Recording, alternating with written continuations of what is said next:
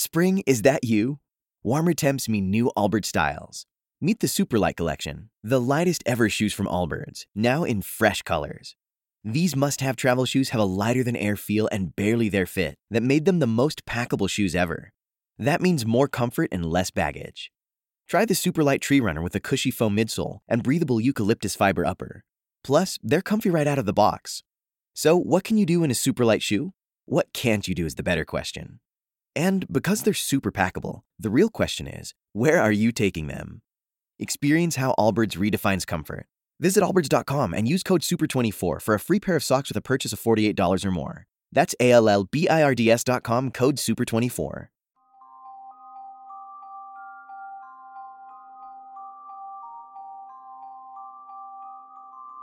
It's time to turn out the lights, grab some popcorn, and watch some horror movies.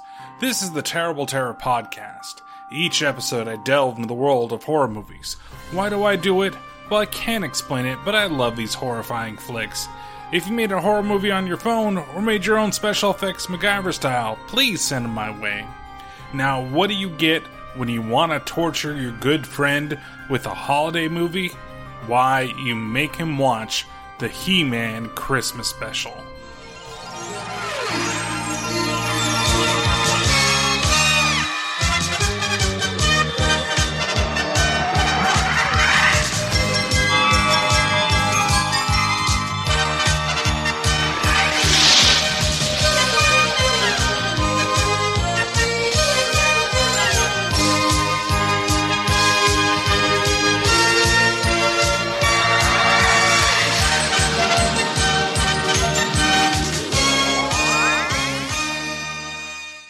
Everybody, and welcome to the Terrible Terror Podcast Holiday Special, Volume 2, I guess. Uh, so I'm here, and of course, it couldn't be a holiday special without my very good friend and very special guest, Dave. Ho, ho, ho. How's it going, Brian? ho, ho, ho, ho. Uh, to yourself, I guess. Thank you for uh, bringing me back for this annual Christmas torture. Yes, that's right. And, wait until you hear the intro because you haven't heard the intro for this one yet. wait, that's not evil laughter. Not at all. so, uh, yeah, as you, uh, others may have heard already in the intro, and uh, you know what uh, you know already, but this is the He-Man Christmas special. So last year, I made you watch Star Wars. Uh, and that was a hoot, wasn't it? to say the least. I think you're still getting gifts of stir, whip, stir, stir, whip, stir. Oh yeah, from you and my children. Thank you. oh, it's fabulous. It's and funny. Alexa. I have uh, uh, this coworker last year because I told her that I was doing this, and so she wanted to see it, you know, as well. So I gave her the same file that I gave you so that you could watch it, and uh, I mean, I pointed her in the right direction, uh, just like I pointed you. Uh, and so this year, she's like, "So what are you doing this year?" She's like, "It's Christmas time." Oh, I'm doing the He-Man special. Ooh, I want to watch that. No, no, no, you don't.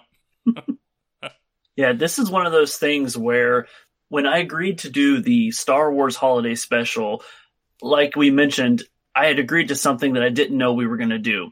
And so when you said, Do you want to do another Christmas thing this year? I thought, surely he's not going to try to torture me again. And surely there can't be anything as bad as the Star Wars Christmas special. And I promise this is exactly how it went.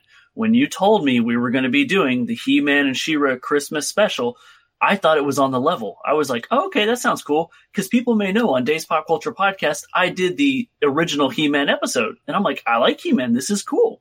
Then I was hanging out with my kids and we were doing some YouTube. We were watching Watch Mojo and we saw a thing that said top 10 worst holiday TV specials.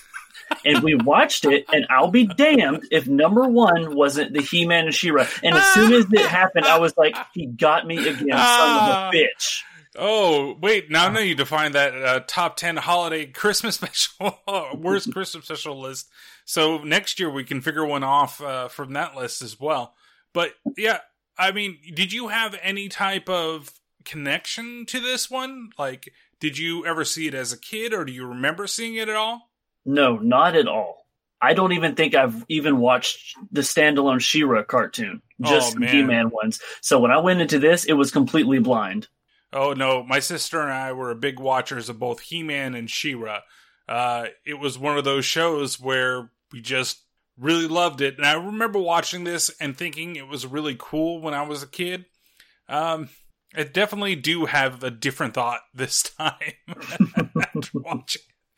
Um, I know I sent you some of my notes uh, when we were because surprisingly enough, I think we were watching it like you watched it, and then all of a sudden I was watching it on the same day. Yeah, because you had sent me like a, a picture of the TV screen or computer screen you were watching it on, and it was just minutes away from the part I had just passed. So we almost watched it in sync. Yeah, see, that's what happens when we get together and we watch Christmas specials. In sync. yes, that's right. Bye, bye, bye. Happy holidays. so th- this is one of those specials where, yeah, it's probably on a lot of people's like worst special list. You know, it, it's. I guess now I know that you and Andy had your thing with on uh, your your podcast where you guys were rating the '80s movies, and I figure if we're going to continue to do this like Christmas thing, that we should probably put them in the ranking of which one is worse. So at the end of this, I will ask you, which of the two would you rather see again? okay. All right. All right. So this this special uh itself, it it's one of those things where you're kind of like um yeah, they really just did this for the money. You know, it came out in 1985, actually December of 1985, and that was the only time that it was broadcast on television was during that time. And later it was released on VHS, and more recently, actually in 2005, which doesn't seem that recent, um, it was actually put onto DVD. And I think you have one of those copies, don't you? I do. I sure do. Yeah, I picked it up at Walmart because I thought, you know, I could probably find it online to watch, but if I just go ahead and get the DVD, it's brand new, it's a guaranteed play, and this is probably going to be a cool movie. Oh, oh yeah, it's definitely going to be a cool one. It is available on YouTube, so if you want to like go right now, pause, watch the whole thing on YouTube, uh, you can do it. And it's from the official He-Man channel. It's not like Diego down in you know South America that somehow ripped it onto there and is still managing to make money on his YouTube claim. Uh, but it, it has like when you look at YouTube and you see the little y- yellow marks, that's all the goddamn commercials. And it has a ridiculous amount of commercials. Basically, where this would have had a commercial break, it basically has a commercial break on YouTube. So it's very difficult to watch. Um, it well, it's not super difficult to watch. It's very difficult to do the podcast the way I do it using the YouTube link. So honestly, the DVD is probably the best way to go if you can find it. Did you pay uh, way too much for that? No, it's Walmart five dollar special, man. It was totally worth it too because I looked at what you were talking about, and if you try to stream it, I think it's around. I could be wrong, but I think it's around like fifty two minutes or something. Mhm. Where the DVD is only forty four minutes. Yeah, it's like 44 minutes and change. It's Yep.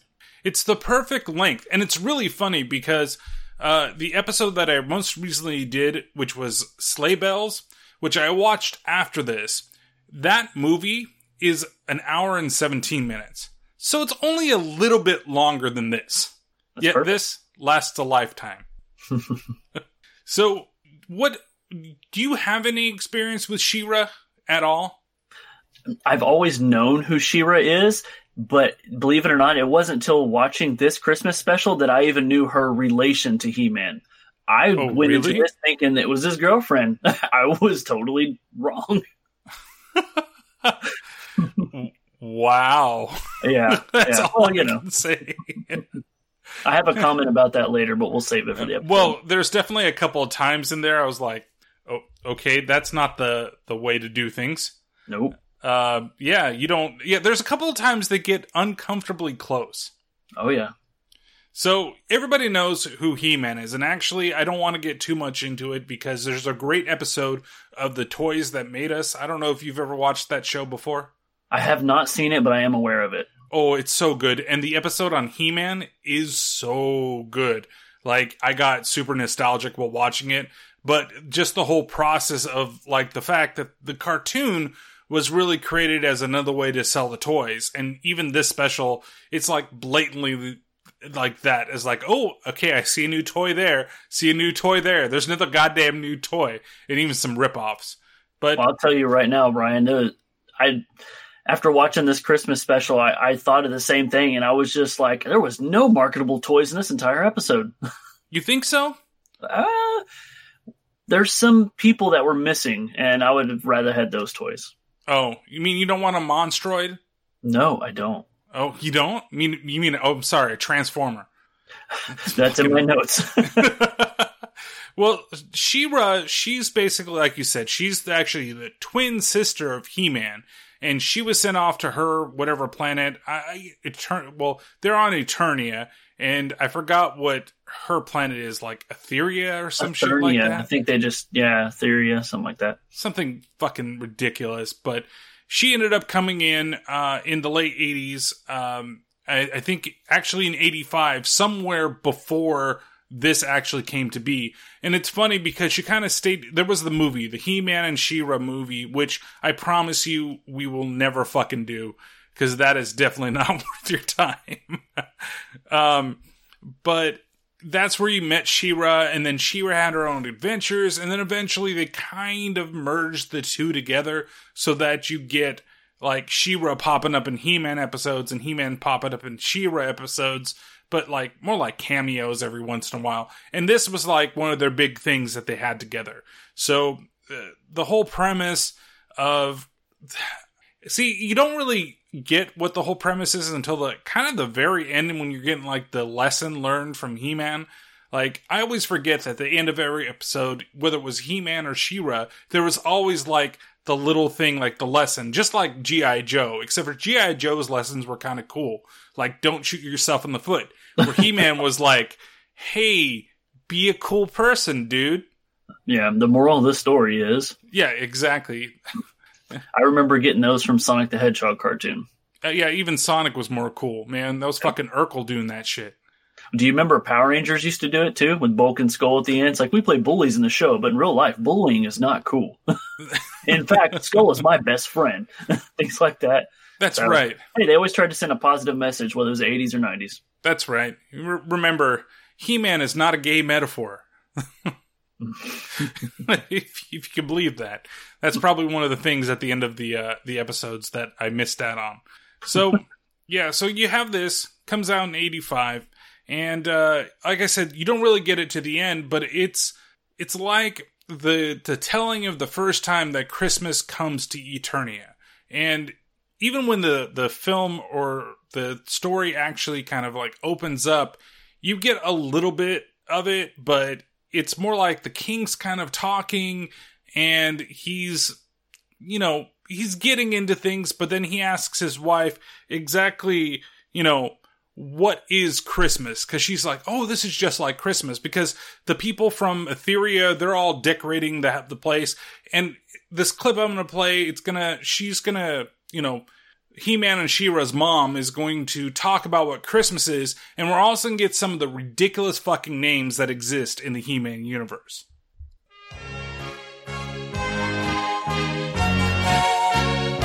It's a happy time for us, dear Marlena. Oh, just think. This will be the first time the twins are together to celebrate their birthday with all our family. Adora's friends even came from far off Etheria, and they're all helping to decorate.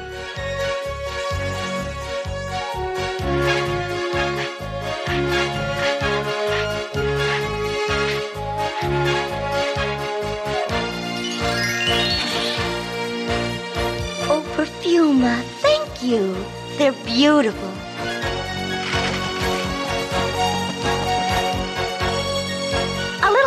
Higher, Flutterina. How's this?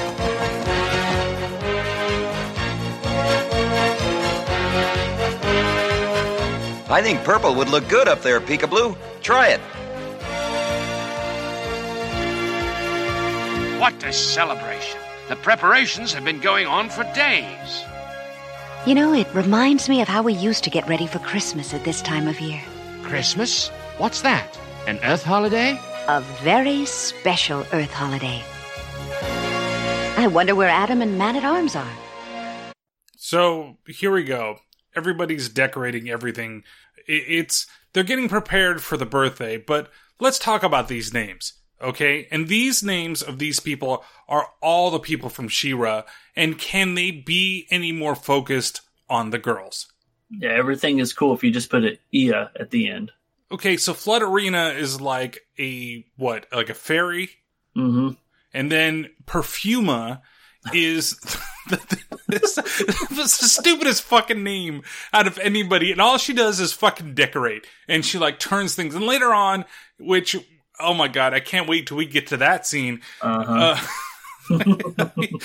she's just like she turns things like into like decorating things, and then you have what's the last one? Peekaboo, who's a Peekaboo. fucking like peacock.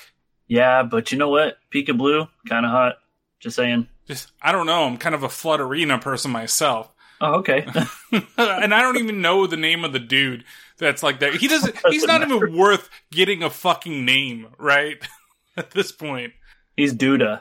He's Duda, yeah. He just plays a lute and then wears really skin tight clothing. Um, yeah. So, Is he the same guy that shoots the bow and arrow? Um, he might. I don't remember. It's okay. Maybe I don't want to remember. Maybe that's the thing with it. so they're busy decorating everything, and then we go outside and we see that Man at Arms and uh, He Man. They have set up what they call the Sky Spy, which is something you're going to use to basically spy on Skeletor. They've got this grandiose plan, and then who happens to show up out there but Orko? And Orko's a fucking idiot. Yeah, he's very much that Alpha 5 character. I know I've already made one. Now this is two Power Ranger references, but it's always uh, means well, but screws everything up. Yeah, he's just absolutely terrible. Like here, here he is getting ready as they're getting the ship because they're not sure what they're going to do. But of course, he's going to get inside and he's going to activate the rockets. All right, Adam. I think we're in good shape for tomorrow's flight. All systems on.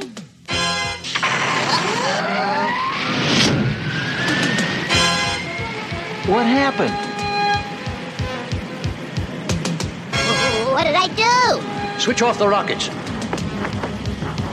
I, I can't. The controls won't work.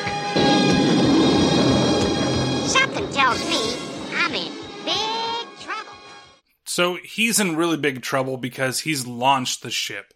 And th- this is one thing with like the whole Orko thing that always drives me crazy about the show is that he's like a bumbling idiot in like short spurts and constantly. Yeah, it just makes you. It's kind of one of those things where maybe it's supposed to just relate to kids. You know, kids are just supposed to think he's funny. I don't know. Is he? Is he funny? No, he, he doesn't make me laugh. It doesn't make you laugh at all. But there is one part of this episode that did, and I'll mention it when it comes up. okay. So Orko gets in the ship. He Man, again, I think at this point, Man at Arms knows that Prince Adam is He Man because something does happen a little later on where he's a little brazen about becoming He Man. Um, and it's that whole, I don't want to get into it too much, but that whole, the fact that like Prince Adam is just ripped as fuck, has the same exact haircut, and nobody thinks anything different. Yep. I mean, there can't be two people with that haircut, right? Did you ever see the He Man series that was on Cartoon Network in like the early 2000s, maybe late 90s? No. So they did like a reboot, right? And they did the whole thing with, you know, they Prince Adam becomes He Man, same thing. It's a lot more like streamlined, actually kind of fun. You know, it's when they stopped like writing cartoons to sell toys and actually like gave it like storylines and adventure and shit. And it was He Man was like the a young scrawny kid, like when he's Prince Adam. So he looks totally different. And then when he uses the sword, he becomes a man, and hence He Man. And so nobody can really tell. Where here it's always like, come on, dude, it's Kind fucking of like He Man. that Billy Batson Shazam treatment then. Yes, exactly. Same Okay, exact cool. type of treatment. And it was actually a really fun series. It gave a lot more like depth to Skeletor and everybody else. And if you've never seen it, I definitely give it a check out eh, every now and then. So from here, we see that the Sky Spy has taken off, and then all of a sudden, of course, we see Skeletor and his gang. They see the ship flying away, and they decide that they're going to go after the ship. That ship, what is it? Uh, that's a meteor. A meteor? You better have your eyes checked, you lame brain. Yeah, watch it, Motor Mouth. Enough, too bad. Get that ship before it escapes, or I'll put both your heads in orbit. Uh, left it is, sir. To the right. Yes, sir, Skeletor. Left. Right. Oh no! It's the collector and it's chasing me! What's happening? The Sky Spy suddenly took off by itself. Look, Skeletor's going after the Sky Spy. Then He-Man's going after Skeletor. By the power of Grayskull!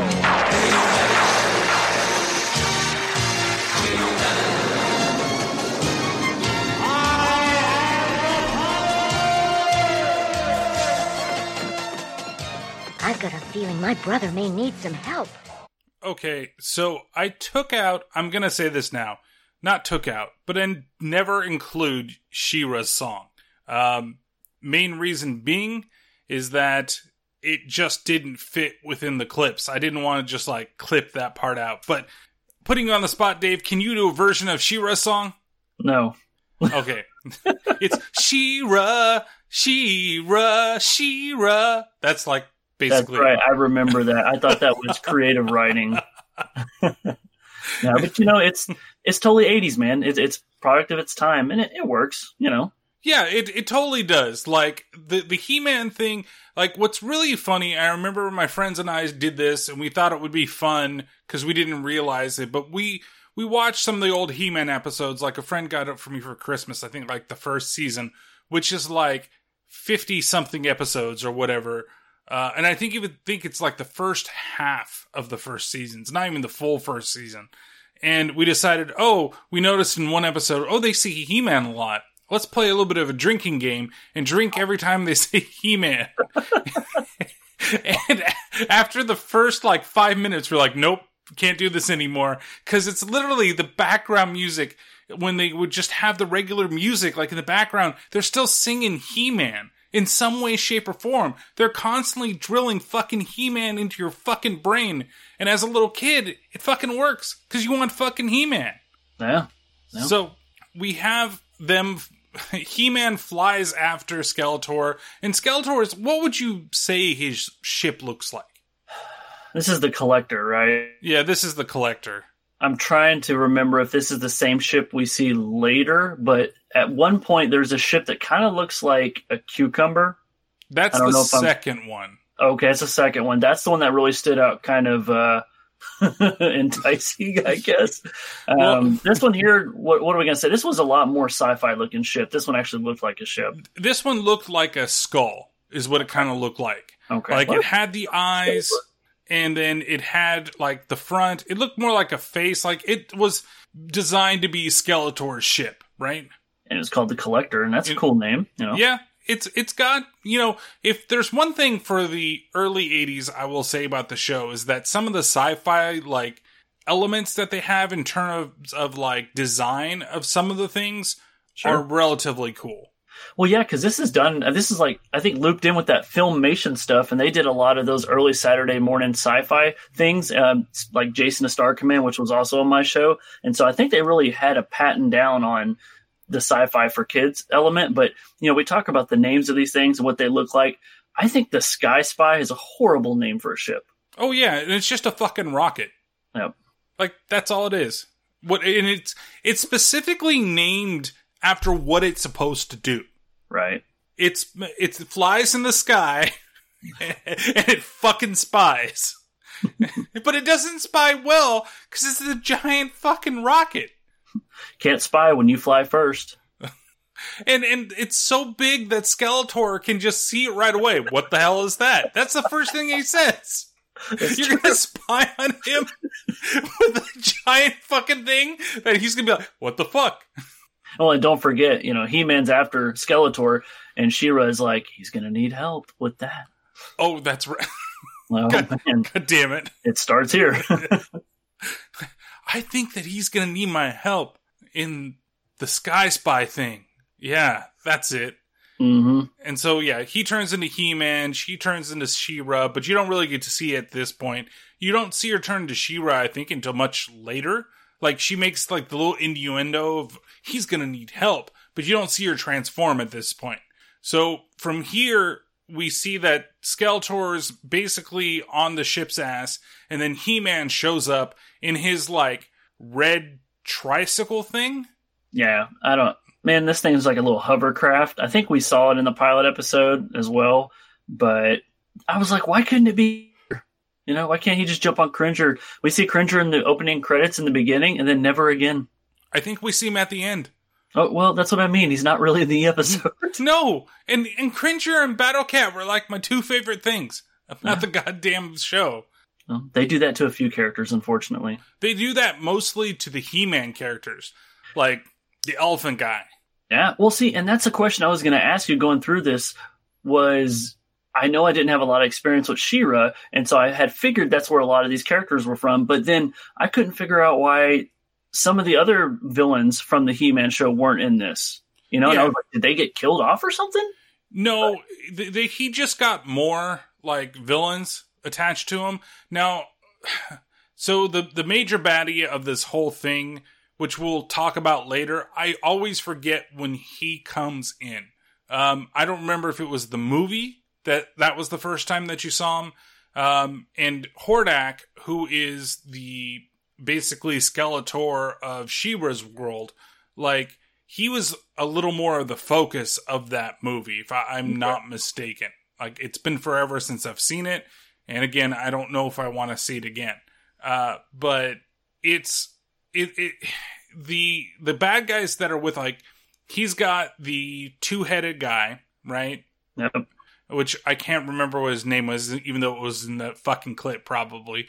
Um, then there is the weird, like, alligator or dinosaur guy. He kind of looks like one? that guy, yeah, from uh, Killer Instinct, Riptor. Okay. And then um, I don't remember, is Evil-Lyn with them?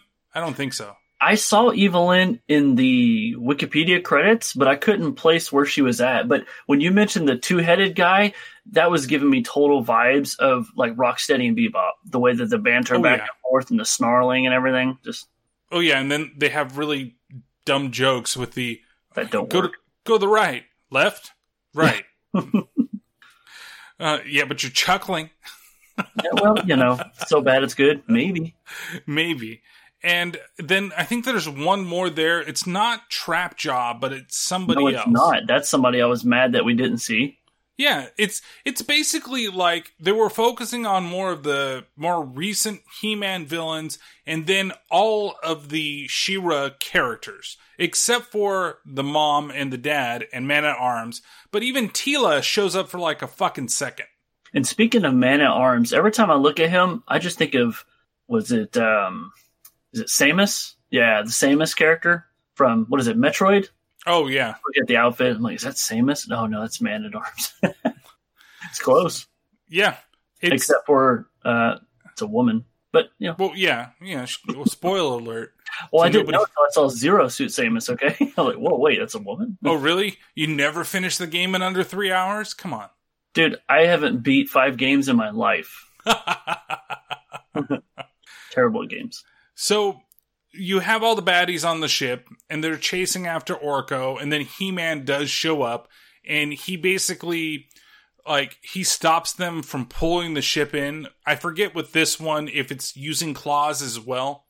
Yeah, oh, it totally is because these claws need a manicure. Oh, that's right. And that's where I had to write my note of what is with this Batman and Robin shitty puns. They It's are all over all day. all over the fucking place, constantly. And it's only He Man that does the shitty puns. He grabs these claws and he twists them around each other and he goes from claws to paws. I'm like, who says that? That is not cool. No, He Man, just no. No. So when you beat the shit out of a crab, it turns into a dog. Is that what he's trying to say? I guess so. Crab rave. That's right. Crab people, let's go. So It's not like you said grab people. Be careful. grab people. Let's go. grab people. All right. Reach out and punch someone. What's happening? Uh, so he stops the shit, the Sky Spy from being captured by Skeletor, but then he's attacked by giant, long metal like ropes. Yeah, they're kind of like like grappling hooks that fly out and swing around him, and it's okay when it's just one because then he could cut it with his sword. But I guess luckily Skeletor's planned for it, and he's got what like eight or ten of these things. Yeah, he's got a ton of them. Like he's gonna steal He Man and take him to his sex dungeon. Oh, maybe You know, both well, the- loin cloth. That's what, and they both got rippling pecs. That's yeah, the thing. at, at times, you know, uh, eight packs, six packs, four packs. Yeah, well, that's what I'm saying. That's the thing with Skeletor that I never understood. Like, while watching the show, I get it. Maybe he's supposed to be like He Man's equal, but he's like a sorcerer, and he never really fights. He just runs away. So why is he so muscular? because he's a skeleton. Ha! Oh, okay. I don't know. So he gets trapped by these metallic ropes, and then he gets over. First, he destroys like one or two. He's able to flex out of them. You know, oh, I've got the muscles to get me free from these things.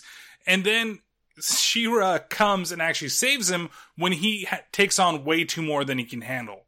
And so she cuts him free, and then they decide together, oh, let's give him the old one-two, and they both punch a hole in the side of the collector. Yeah, I, I at this time forgot the corny joke that went with it, but even the way you said it just made it better. Yeah, she says They something. were going to air it out or something. I was like, yeah. Something like that. Give give them some vents or something. It's really terrible. Like these jokes are terrible. I know. I get it. I'm an old man talking about a 1985 cartoon but god damn it this is terrible.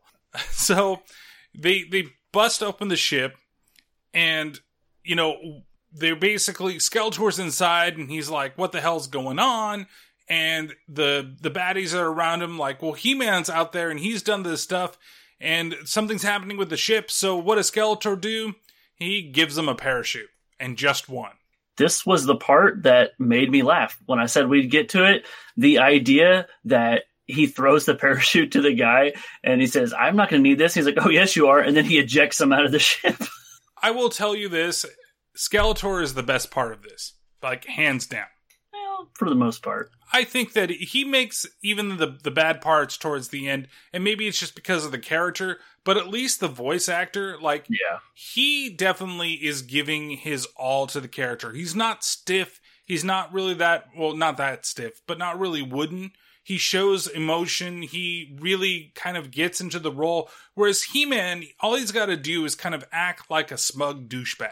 Talking about He Man's voice for just a second, I know I mentioned it when I did the pilot episode.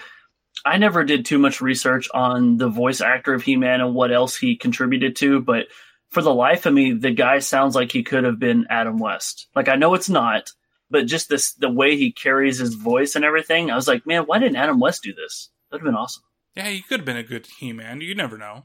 Yeah, I'll watch that movie. So they basically stop Skeletor, and then we have to go into Orko, and we have to see him be an idiot once again and cast a terrible, terrible spell. How can I get this thing down? Oh, should I try a spell? Why not? Sky spy, sky spy, skippity skates, take me down to someplace safe. Oh no! N- now what did I do? The Sky Spy, it's spinning off into space.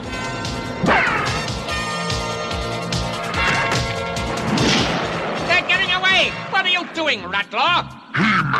Ruin our controls. The automatic pilot is taking us back to Snake Mountain. What? And take this! I don't need a parachute. That's what you think! Okay, so I forgot that I included the clip. but that's the best part. Getting to hear it. Good. That's what you think. Well, then there's that really terrible laugh. and that that voice for that character too was so creepy. It was like underwater sounding. I was like, ah, how do they do that? it was just something kind of ridiculous there. Like, I don't know why they decided that that was the filter that they used for that guy's voice. Maybe because he only had a couple of lines. Yeah, you're only going to be in this for a little bit, so enjoy it while you have it. We'll make your voice sound weird. It was probably the original recording, and then they just didn't clean it up. it didn't turn out so well. That's okay. Just leave it. Yeah, forget it. It sounds cool this way, I guess. Kids won't notice. So He-Man and She-Ra, they decide to chase after the ship and try to catch it before it leaves the atmosphere. And again, he's on that weird flying thing. She's on her Pegasus. Like, I really do like the idea of what her, like, creature is. You know, he's got his battle cat and everything like that, and she's got, like, a horse that has, like, the deepest voice ever. It really does, man. And I think it's a unicorn, isn't it? Well, it turns into a unicorn Pegasus thing. Okay, okay. But Still I think- deep voice either way. Yeah, I think when it's on the ground, it's just a horse. I think whenever we actually hear the horse talk, when I was watching this, my eyes just kind of widen, like, oh my, wow. That's not Mr. Ed there. right. Hey, She-Ra. It's close. So they can't catch up to the ship, and Orko flies out, and that's where we get the theme song, and we get like the title card for the whole movie with it flying around. That's why you kind of get in the intro of the podcast, you hear like the the whoosh and the whoosh. I can't do the noise justice. You're going to be my whoosh man from now on. Oh, yay. So we then see Orko, and now he has flown across the galaxy, who knows how far, and he's landed on a mysterious planet. And surely you know what's about to happen, but I remember thinking to myself, that really doesn't even look like planet Earth, to be honest. No, it doesn't. I, I just was hoping it was going to be something different, like he's going to crash land somewhere. But how far is Eternia from Earth? I don't know. Like, he manages to get across the galaxy, how many planets away, how many millions of miles away, and the only thing that happens to him is, uh, he crashes, he hits the snow, and he's fucking cold. And while he's there, freezing in the snow, who does he happen to run into, Dave? Well, it's our relatable kid actors of the episode. Oh, so let's see what happens when he runs into them. Where am I? This place is freezing. Help! Help! Ooh, somebody's in trouble. I'd better take a look. Miguel! Oh, oh my gosh! Th- They'll be buried by that avalanche. Oh, what spell can I use? Uh, uh, Oh, little children, up and away! Play in the snow another day! Please work.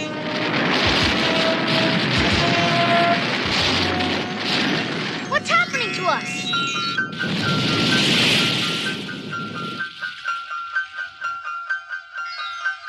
Hey, put us down! No, no, no, don't say that! Oh, too late. You broke the spell. And what are you doing out here alone in the snow anyway? Getting a Christmas tree. Uh, what? A Christmas tree! Until we got lost. Oh, there, there. You're not really lost. You found me, didn't you? F- found you?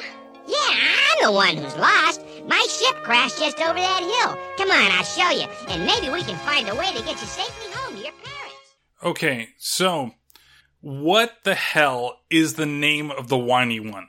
We're talking about the little boy? No, the little girl, not Miguel. Which, by the way, he doesn't even look like a Miguel. He looks like he'd be a Bobby. I don't know. I'm Well, just saying. He doesn't look like a Miguel until you meet his parents at the end of the goddamn episode. And the sister, by the way, that's Alicia, who Oh, Alicia. She also doesn't look like an Alicia. she is so goddamn whiny throughout this whole fucking thing that I just want to fucking tear my ears off. yeah, well, um, not Orko though, because he's all about helping. And you know, when he picks them up and they're levitated, they sure handle it nonchalantly, though. You know, They I can imagine even- something levitates you. Wouldn't you freak out? Wonder what's happening? They're just like enjoying the ride. He's a fucking hat with eyes. Right? They don't freak the fuck out when they see him.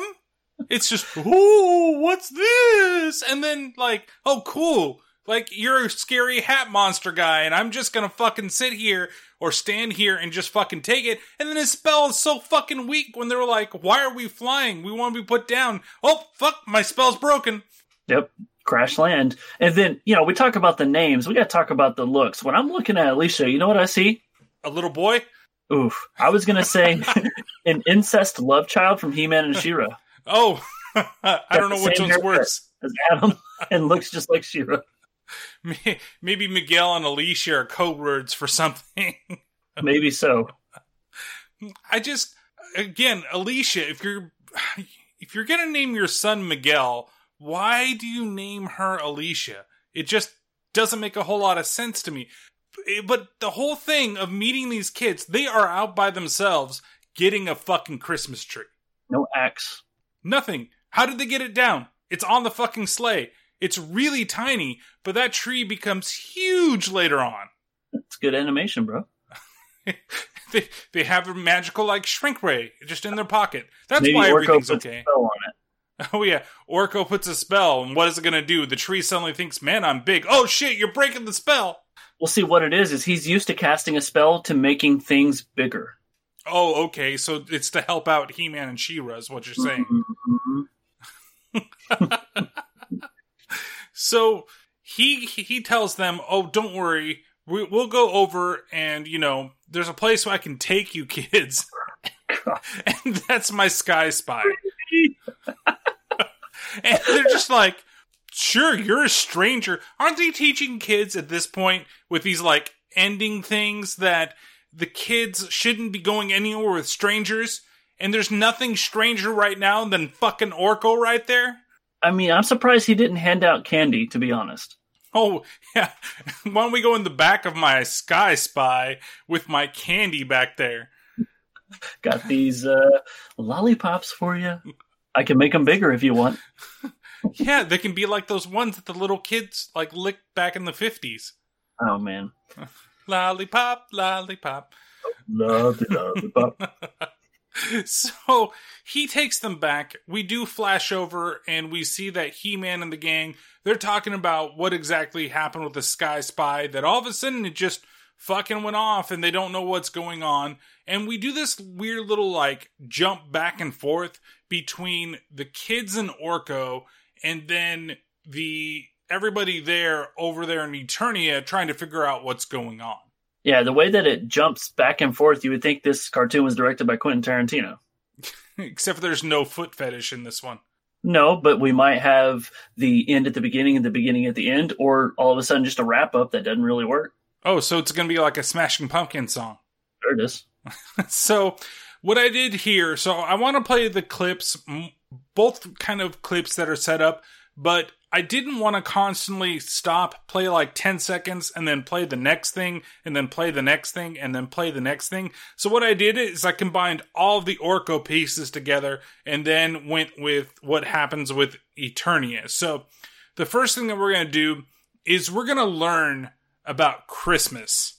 And you're going to notice there's going to, I want you to think about this as you listen to it and, and see if you can point out what my big fucking problem with him learning about Christmas is and see if afterwards if Dave feels exactly the way that I do when we listen to this. So, all right, go ahead, kids.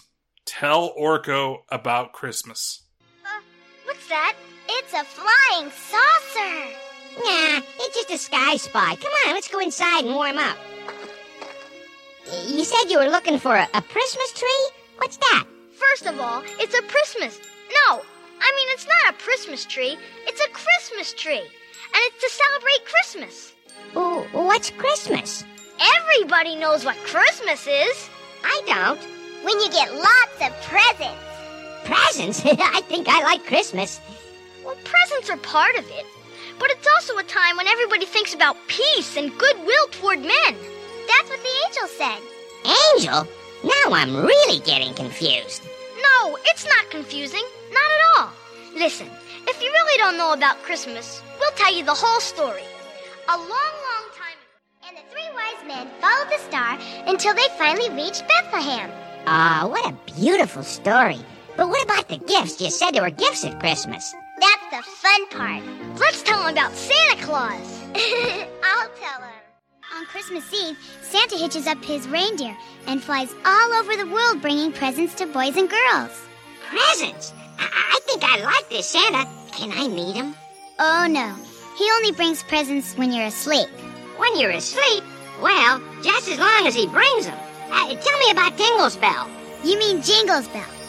I mean, Jingle Bells. Okay, Dave, what's We wrong got- with this scene? we got a few different things going on. Um, they're they're tossing out different explanations of Christmas for different points of views, but it seems like Orko is only caring about himself and what presents he gets.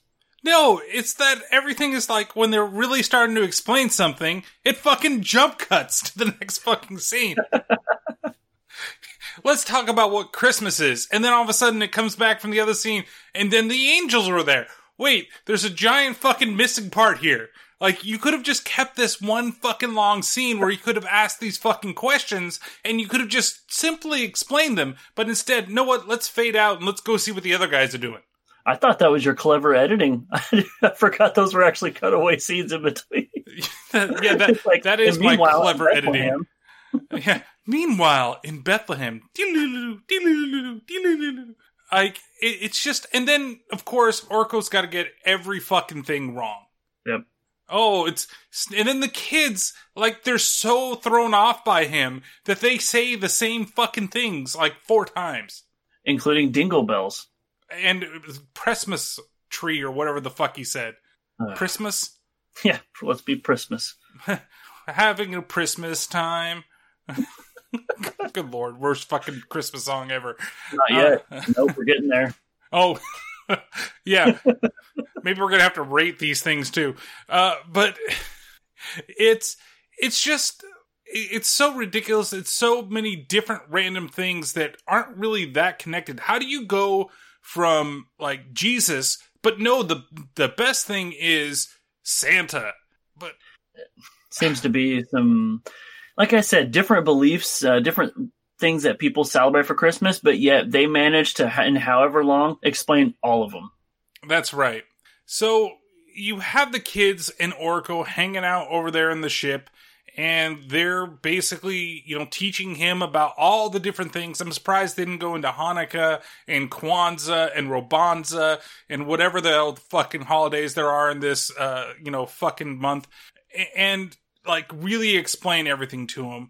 And meanwhile, back in Eternia, we're gonna look in and we're gonna see what Man at Arms is telling everybody what they need to do to basically hopefully get Orko back after they figure out that Orko is the one that fucked everything up and stole the ship. And what I love about this, and and I forgot that He-Man is fucking full of this shit, is all the ridiculous mumbo jumbo, like this technical stuff that they need to get going.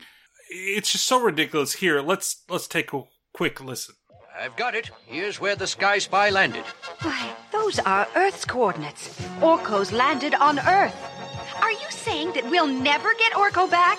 No, Teela. My transport beam might do it. The problem is it needs a Carium water crystal to power it, and there are none here on Eternia. But maybe on Etheria. It's possible. Well, if it's in the water, Mermista would know about it. But can you have She-Ra contact her? I think that can be arranged. Okay, who the fuck is Mermista? mm, a hottie Maybe. Uh, is she like the lady in the lake or some bullshit like that? she must be She's gonna come and fucking help Hellboy next? oh But so they need this this reminds me of an episode of South Park where like Starvin Marvin comes back for like the second time and the evangelicals are trying to create their ship that is gonna follow him because he's trying to escape with all the you know the starving African people. And they're like we're gonna need a cerulean crystal to help us power our jumbo 939er uh you know hyper intergalactic ship that's going on here. It's so ridiculous and of course there isn't a crystal they're on eternia so they have to go over to etheria it's funny we made it uh, about halfway through the episode before getting our first south park or and simpsons reference Don't worry, there's more Simpsons coming up. so th- that's when, you know, She-Ra or whatever the hell. What is her name again? See, um, I only think of her as a She-Ra. You know, I know it's Adam.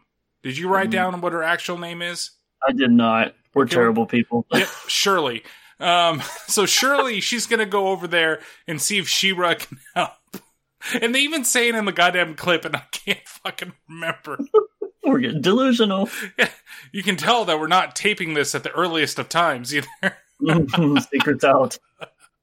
So she's gonna go over and she's gonna find Mermista, and she's gonna like basically ask her, "Hey, can you help me find one of these crystals?" But of course, the crystal is guarded by the Great Beast.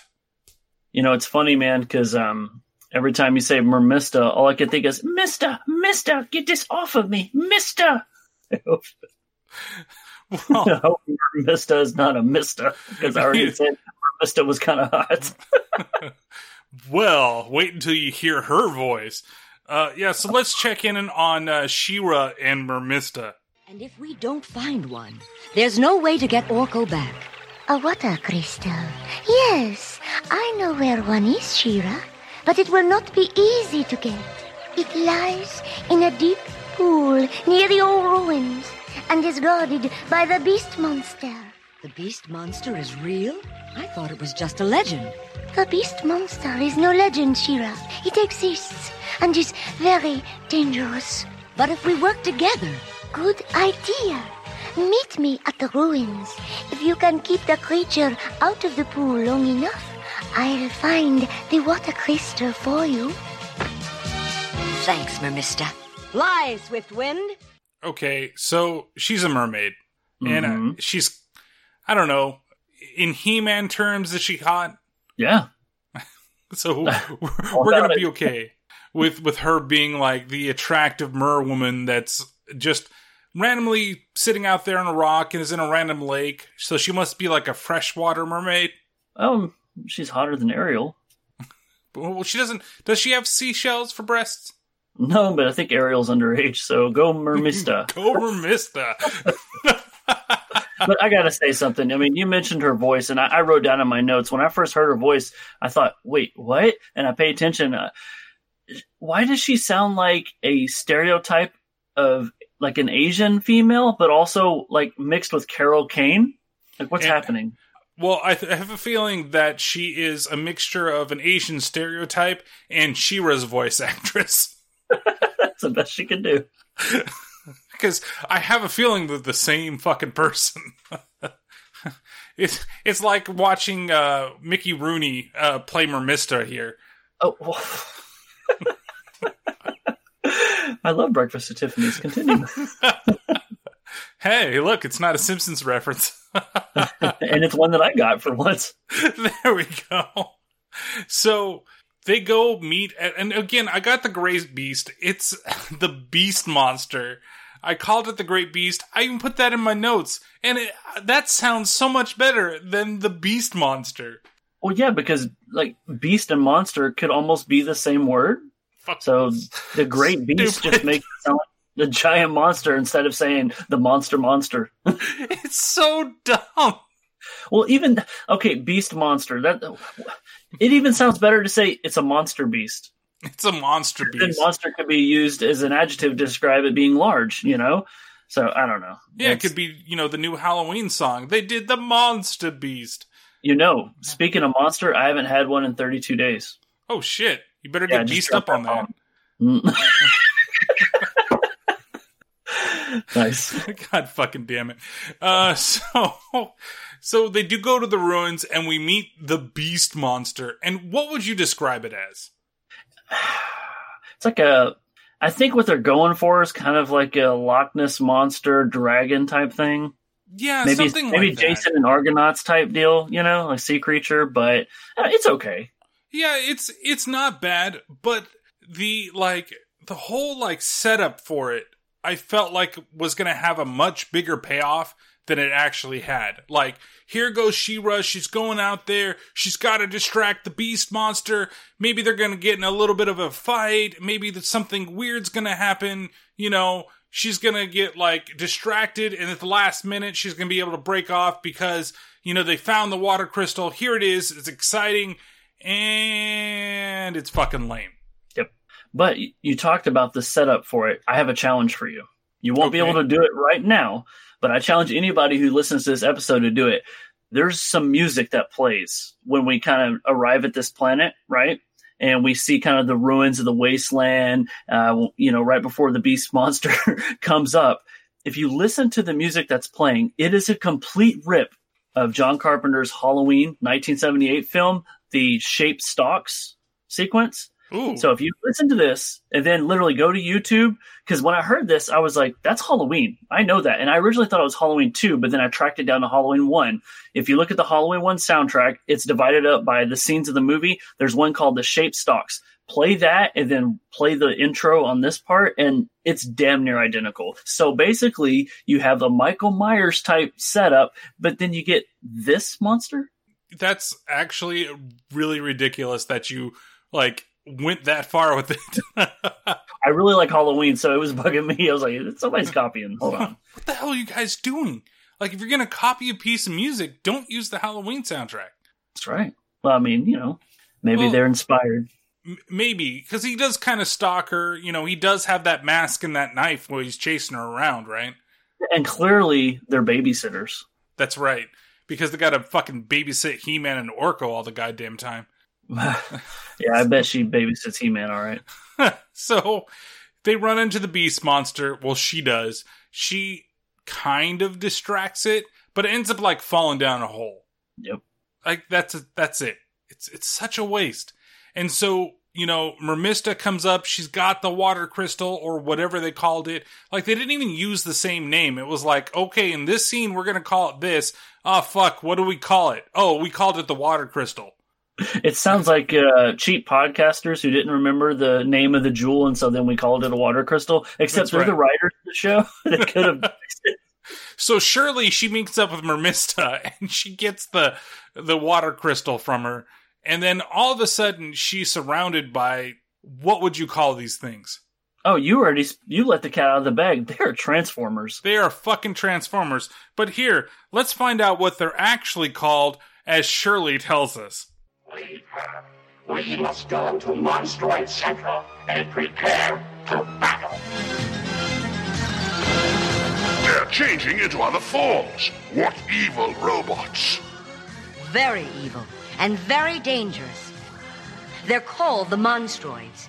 Our little friends, the Manchines, once told me about them. Okay, so that's a little later after she's run into them. They like come out of the ground, right? Like it's almost like the Matrix, like robots. Like the little tentacles come out and they're searching around, then all of a sudden these giant fucking transformers just pop out of the ground. And when we say transformers, you literally do watch them transform into two different shapes. So we're not using that term lightly. But it's not like cool transformers. it's like the lamest fucking trans. It's like I know the GoBots came before the Transformers, but the GoBots were kind of the lame Transformers. Like they, Until these guys. yeah, until these guys showed up. They just like bend over and then I'm something new. Like, check it out. I'm a wheelchair. and the name Monsteroids. I mean, how far from cool can you be? Is that a combination of monster and droids? You No. know, it sounds like, you know, monster hemorrhoids. I don't know what's happening. I feel like they're a combination of monster and Herculoids.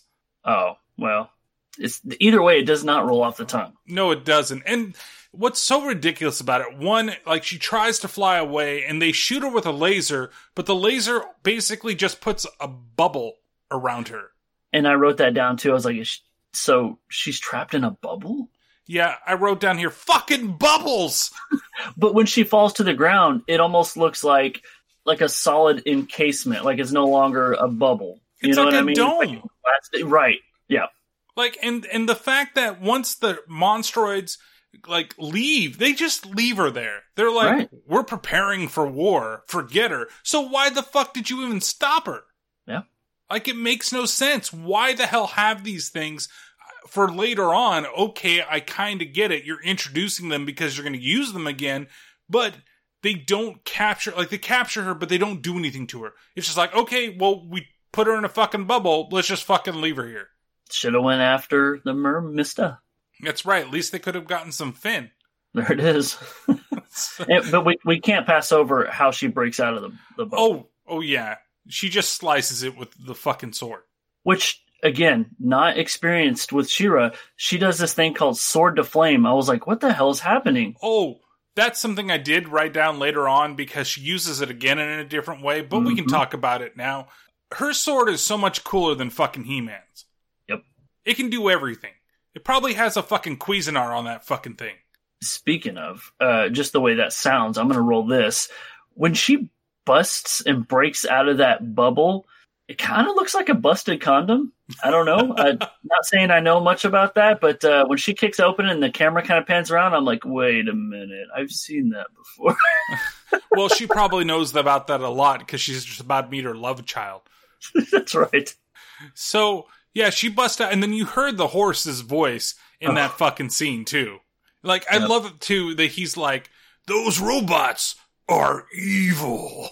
it makes you wonder if somebody else in the show is doing his voice and that was just what they could come up with. I'm Here, pretty quick, sure. Do a horse. This is like you said, Mr. Ed. Okay, let's see what I can do. Oh, say, it's pretty sure that it was just Shirley's voice actor once again.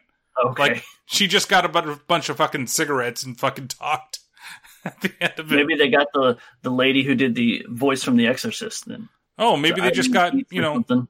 Say that maybe they got Kathleen Turner to come in and do a voice for the day. Oh, yeah, maybe.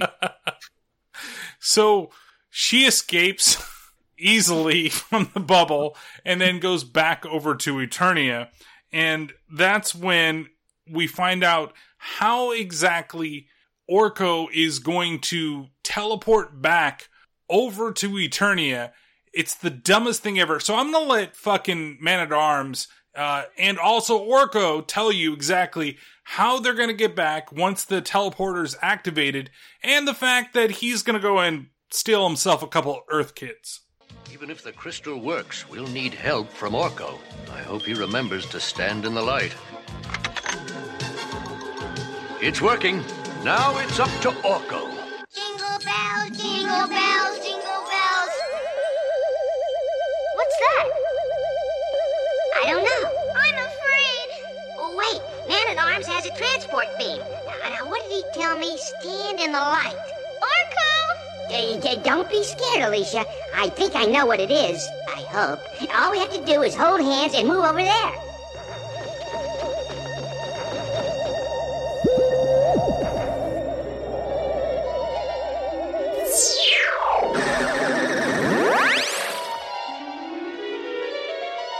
Where is he?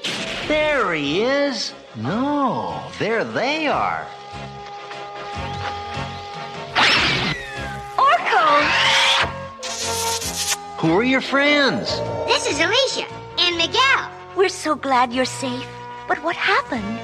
It's a long story, and it all started when I got into the Sky Spy. So, how does he come back? He stands in the fucking light. What? Go to light. What? I hope he fucking remembers. How do you fucking forget that? Right. And then it doesn't just transport the kids. It's like the kids are okay. They're like, oh, how do I teleport? Hey, kids, we gotta hold hands and go in the light, and you're gonna get ripped away from your fucking parents. And then it's not just that, it manages to bring both the Christmas tree, the sled, as well as the fucking Sky Spy back to Eternia. Very powerful water crystal man because you're. Orko continues to be this creepy guy. Don't you really? Here, take my hand. It's okay. Follow me. I know what I'm doing. We'll just stand over here. I know, he's just fucking stealing kids. Two at a time. It's just, you know what? I need something for my sex slave. Come on, guys. Let's go. I know a place with lots of candy. That's right. It's called Skeletors. Let's go. Yeah, I'll show you my Sky Spy. Ugh. You've already been inside of it. and then they pop up, and everybody's just like, oh, who are they? and the kids are just like not surprised. Yeah, no, to the least. I, I love He Man's reaction though, or at Prince Adam. He's just there. He was it here. He, I know we just played the clip, but no, there they are. that sounds so bad, man. Oh, there they are. Oh, oh, well, the way you say it sounds creepy. oh my! oh my! Point for Orko. That's exactly what I need, Orko. Two fucking mouths to feed. Right. I didn't want to see those bastards ever again. There's a reason why they're on fucking Earth, and I told them to go look for a fucking Christmas tree. God damn it, Miguel. uh, that's Bobby. Yeah, Miguel's just his adopted name. That's what it is. Bobby and Cindy. Pretty bunch of kids now. So from here, now that everybody's over there and everybody's all surprised that there's some Earth kids over there with fucking Orko after he's kidnapped them, um, and he could have easily just let them go, been like, okay, well, bye guys, I'm just gonna go stand in the fucking light and end up in fucking heaven. Maybe that's what it was. It was actually like a suicide pact. You know, standing oh. in the light and just killing the fucking kids. Kind of goes with the Christmas theme, right? You know, That's right. We're gonna see that. We're gonna meet that angel we were talking about. And I guess maybe like the you know the twins because their birthday is so close. Well, when I say the twins, I mean She-Ra and He-Man. Uh, it's so close to Christmas. Maybe they're like Jesus, you know, and their mom's God. I guess. I guess so. I guess so. So we actually after this we get to meet the main baddie of the He-Man series and She-Ra series uh, that has now kind of cemented itself inside the world, and that happens to be good old Horde Prime. Horde Prime? I thought it was Amazon Prime. He's not delivering gifts in two days, okay? Maybe delivering destruction. Yes, but he's very, very upset about something, and let's let's hear him talk about what he's upset about. The arrival of the spirit of Christmas on Eternia may threaten my rule. I don't need any more goodwill and brotherhood on that planet. Find it and crush it. Have no fear, great master. I will eliminate this this Christmas spirit before another day is past. You, you can't even handle that muscle-bound female She-Ra. Just a minute. What about the way he manhandles you, Bone Brain? Bone Brain? Why, you miserable excuse for a villain. Silence! Stop wasting my time. Whoever eliminates the spirit of Christmas from Eternia will be well rewarded. That's me. We'll see about that. Okay, so how He Man handles you? Yeah. Yep. There's more of that. but it's funny though, because he calls him out, you know, and I was just like, oh, burn yeah, that's one of the reasons why I uh, love Skeletor so much. yeah, this this baddie that we have, Horde Prime, I hate his audio. It's so gurgly. It reminds me of the other guy that we got rid of. That's right. Except for we have to experience him a couple more times versus the one time that we got. And at least there was more like he was underwater or something like that. Like he was right. a fish man or something like that. You know, here it's just like this weird robotic type voice that does it's like the the monstroids too. Those guys the, the audio for them is so terrible. Like even i had to listen to it a couple times just to understand what both horde prime was saying and what the fuck the monstroids were even saying. Yeah i'm getting that vibe that they're going for over menacing but it's a little too over the top. You know it just doesn't work out but you know 80s cartoon we'll take it. Yeah what do you think about like the design though of him? Oh, I'm down. I'm cool with it. Yeah, I thought it was kind of interesting. I like that it was all like shrouded in this like black cloud, and then you get like an image of this giant being back there, and then that giant metallic hand comes down, like to snap and like pound on the ground, like I'm pounding on the goddamn table in the podcast. Which we hear almost every episode when you go on a rant. That's that's right. Wonder if I've become Terrible Terror Prime. Uh, maybe, but then you'd have to put out an episode every two days. Oh god damn it! Uh, I can't deliver like that. too much logistics. Yep. So from here, we go back to Eternia, and it's that scene. You know Okay. which one it is. Oh yeah. So the kids, they're out in the courtyard with Perfuma, and she's decorating everything like she does. And the first thing that she does is she turns it like into like the Christmas spirit or whatever. Does it like does it look Christmassy to you? Uh, no, I believe she refers to it as Christmas spring. That's right.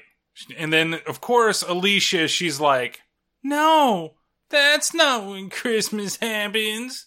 Man, I am a shoe in to be your voice actor for the reboot. I was gonna say you nailed it, man. But uh, yeah, this is when she tells her it's supposed to be in winter. And so Perfuma does turn it into a winter wonderland. And then Mr. Lute guy over there. Uh, okay. Well, instead of telling you exactly what happens, how about we let them sing it to you? Perfuma, that's wonderful. We've got just the right setting for my new Christmas song. Let's try it. Love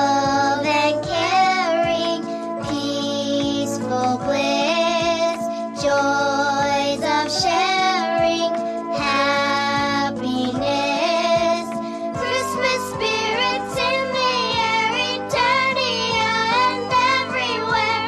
Don't you feel it? Feel that you're a part. Christmas season is a time of your heart.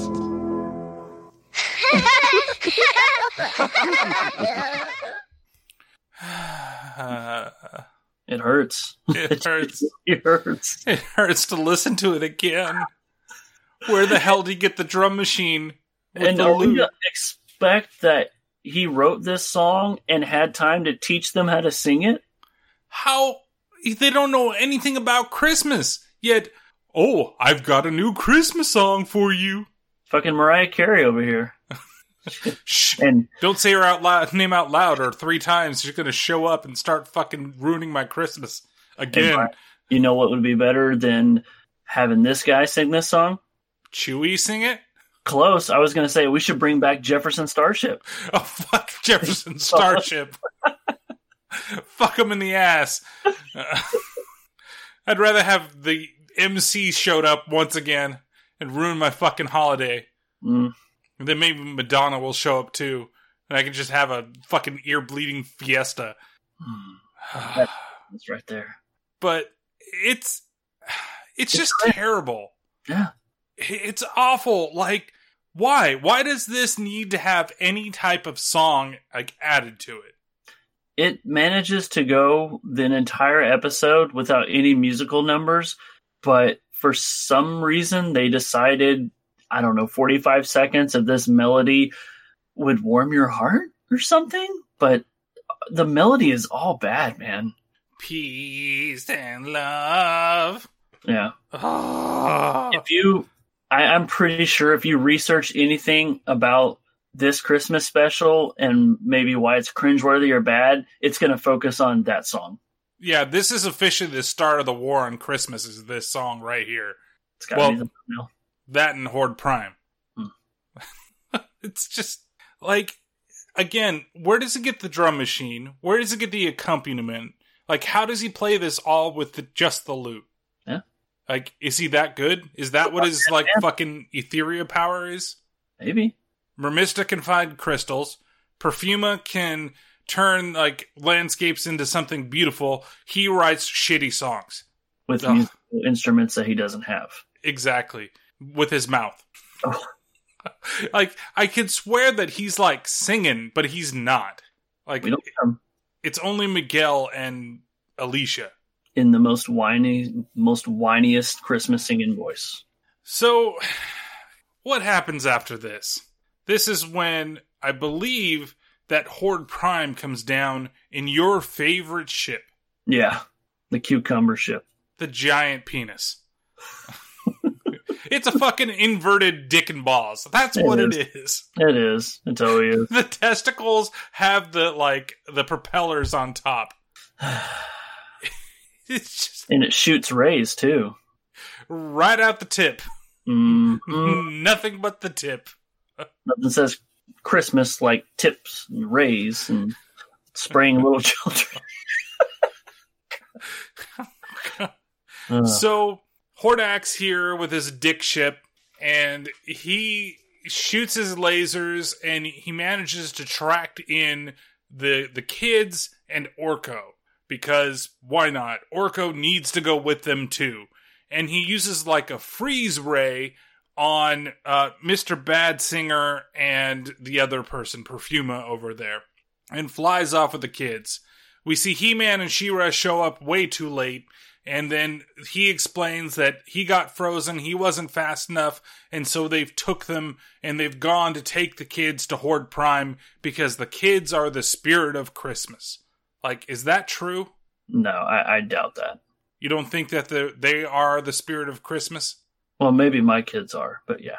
Well, you know, your kids aren't also whiny brats that are talking about snow and Christmas trees. Well, and conveniently enough, my son was born on Christmas Day. Oh, see? So he's Jesus. Yeah, well, he just doesn't know it yet. Until he has a bunch of people following him. Our bad singer, Brian, he did pull out a bow and arrow at the end when he Oh. got frozen. Oh, is this when he pulled out the bow and arrow? Mm-hmm. I was just trying to see if this was the same guy from earlier, but I want to know what he was going to do to that ship with a bow and arrow. He was going to plug the tip up. Right. That's right. He's inserting a catheter into that ship. okay. I'm going to give Hordak a poop bag. Ugh. So we cut over and we see that Hordak is heading back to Horde Prime, but he runs into a special group of people. Who does he run into, Dave? Oh man, you caught me off guard. Is it? I don't know who it is. Well, here, let's find out. Why did you stop us? These prisoners were being delivered to Horde Prime. The prisoners stay here. You may go. You don't think I'd leave them here? I don't care what you think. You have ten seconds to gather your beast companions and depart. What? No bucket of bolts is going to push Hordak around. Nine. Eight. Seven. Uh, on the other hand, uh, I do have some urgent business elsewhere. Just wait till Horde Prime hears about this.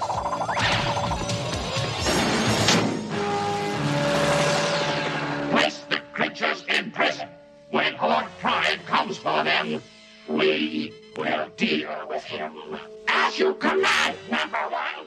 All right, it's the Monstroids. They're back. Damn monster hemorrhoids. They're just why? Why why are they back? And they're just like, "Oh, well, when Horde Prime comes around, we'll deal with him." Like, isn't everybody in this world like afraid of Horde Prime? Like, isn't he like the ultimate evil? And yet, here we are. We've got some guys that are thinking that, hey, we can kick their ass. We stole these. Why do they even need to steal the kids? It doesn't make any sense. Artificial intelligence, man. They think they know it all. Yeah, I guess that's one way. I mean, maybe they're going to use them as batteries, and this is the whole start of the Matrix. Mm, man, a lot of Matrix plugs. That's right. Don't forget, Matrix 4 out same day as John Wick 4. True, I read that. Yes. So they throw him in a cell, and we see that, you know, everybody back on Eternia, they're going to go and they're going to rescue the kids because they, you know, they know that Hordak has taken them and they're going to fly out that way and try to catch up with him. Like they know the exact path that they're going to take to get out there. But they know that they're going to need just a little bit of help. So who are they going to call on, Dave? Is it my girlfriend Peekaboo? Mm, well, that's the first thing that they're going to do. They're going to call on Peekaboo. You're right. She does sit down. She uses her little peacock powers, and she manages to find exactly where they are and finds out that they're captured by the Monstroids. And is this the scene where we get to meet our look-alike of a Mega Man villain? Yes, we get to meet the wonderful, the fantabulous, the stupendous, fucking stupid Manchines. Hey, how about we listen to Cutter talk to the kids right now? This is a pretty mess, and it's all my fault. No, it isn't, Orko. You were trying to help us. Well, I didn't do a very good job. Hello. Who, who are you? My name's Cutter. What's yours? Well, I'm Orko, and this is Alicia and Miguel. But, but, but we're here? We're the Manchines. The Monstroids are our enemies. Come on, let's get you out of there. But how? The window's got bars. They don't call me Cutter for nothing. Watch.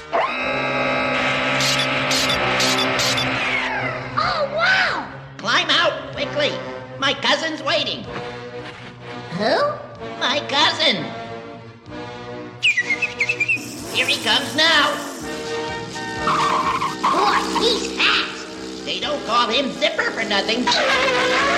Zipper! There's a monster just around the corner. Here we go. Okay, so you you nailed it right in the head with the whole Mega Man thing. Yeah. And it's ridiculous because he's called Cutter, but what are his fucking hands? Saw blades. But they're not saw blades before they're saw blades. They're like fucking claws. that he So turns think- into saw blades. Well, as a claw, couldn't it just cut the bar? That's what I'm saying. Like he could just been he still could have been Cutter. He just snip snip or he should have been Snipper. Snipper. Well, that would be hilarious considering what his cousin's name is. yes, it would have. Maybe that's why they didn't call him that. And you know, maybe they thought he might have been doing like a lot of bar mitzvahs if he was Snipper. well, even with his name as Cutter, it's not much better because you, you ain't put no Cutter near anything around. Let me tell you. not around a zipper, not anywhere near close. Uh, But yeah, but seriously, man, the the look, the aesthetics, the size, everything, just Mega Man villain. I mean, is it Bubble Man? Well, what am I looking at right now? But you know, it's a little little charm a little throwback. well, it's probably just Cut Man. That's who they're like modeling. Instead of it being on his head, it's on his fucking hands. True. He's gonna be throwing that shit around a little later, and at least Zipper like makes a little more sense because he's like a little car, right? So and he zips around. He doesn't have to do any type of extra transforming to any piece. And his helmet that he's wearing, it's in the style of like a speed skater, almost like the Rocketeer, like the way it's pointed and arches up in the back. So he just needs a little like rocket and he can fly around and he shoots people with his gun. I guess so, but then would he be like Rocker? Well, and he I, could I jam guess. Rob Zombie. That'd be cool. Hey, they could just call him Dracula and everything be okay. Man, this cartoon just got a lot better. That's right. He's gonna dig through those ditches, man. Why, why did we write this shit? Shit, we should be writing this fucking movie. Maybe next year we just write what we think the movie's going to be about and then find out what it is. So they do take the kids out there and they try to run away, but of course they run into the monstroids and there's a little bit of a like back and forth. They, they're trying to escape and they get surrounded and then all of a sudden out of the middle of nowhere shows up He-Man and She-Ra and they go to fucking town Yeah, they clean house, man. how do these monstroids like think they're gonna fare against Horde Prime if they can't even beat He-Man and She-Ra? They can't take down the twins, dude. I mean, and it seems like everybody that He Man's fighting today has tentacles, so he's able to just twist everybody's arms together. He has only one move. That's it. He's, just- he's stuck out there. He's just fucking doing that one thing.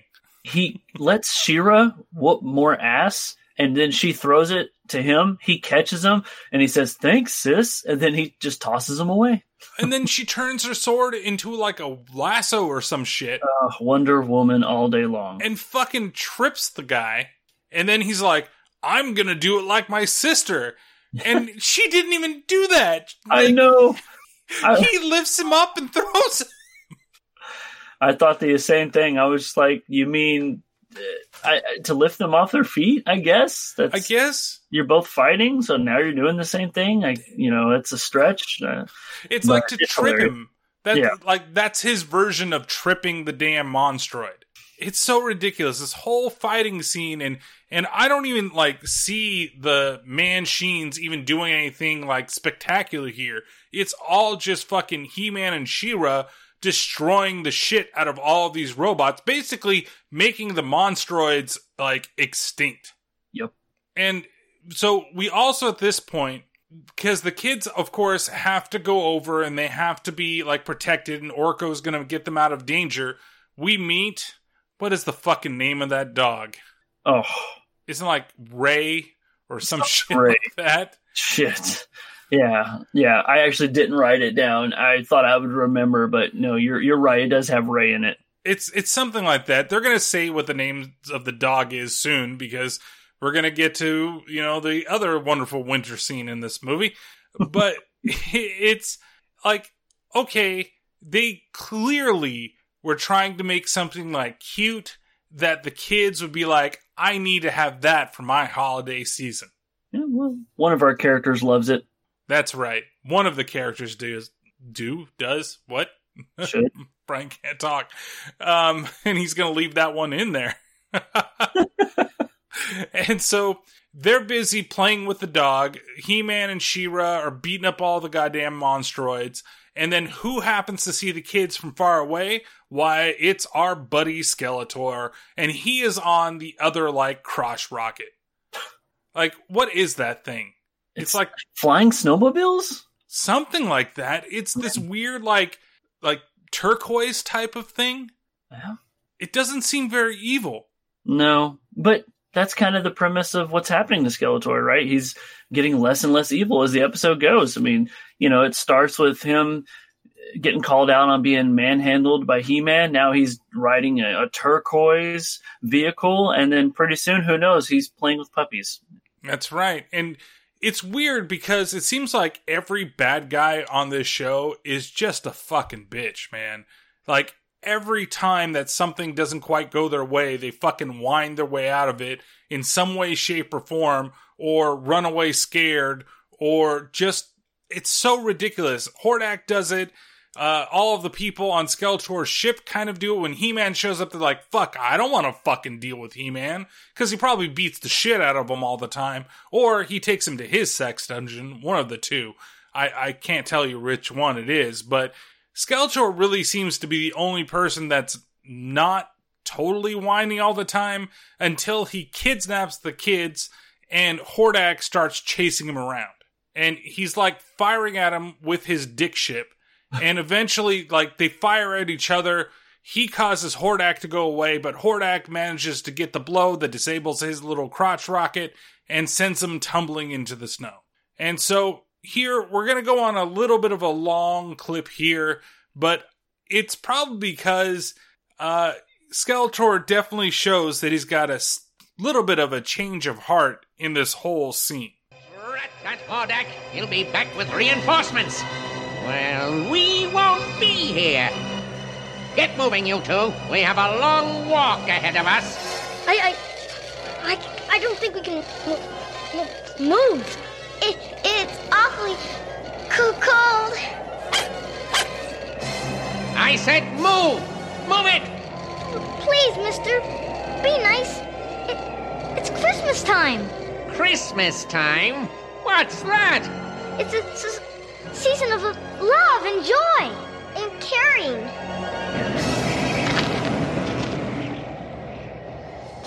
Ah, is that what Christmas is? No wonder Horde Prime wants to get rid of it. A season of love, caring, joy. Yeah, what a disgusting idea. Well, there's no Christmas spirit here. Now get moving, you two, before Hordak comes back. I, I'm sorry, mister, but, but we're so cold. So you're cold. Oh, blast it. Oh, I'm, I'm warm again. Thank you, Mr. Skeletor. You are very kind. Kind? Never use that word around me. Now get moving. Wait. I have to get Relay. No! Leave him! But he'll freeze. We have to. I said leave him! Now move!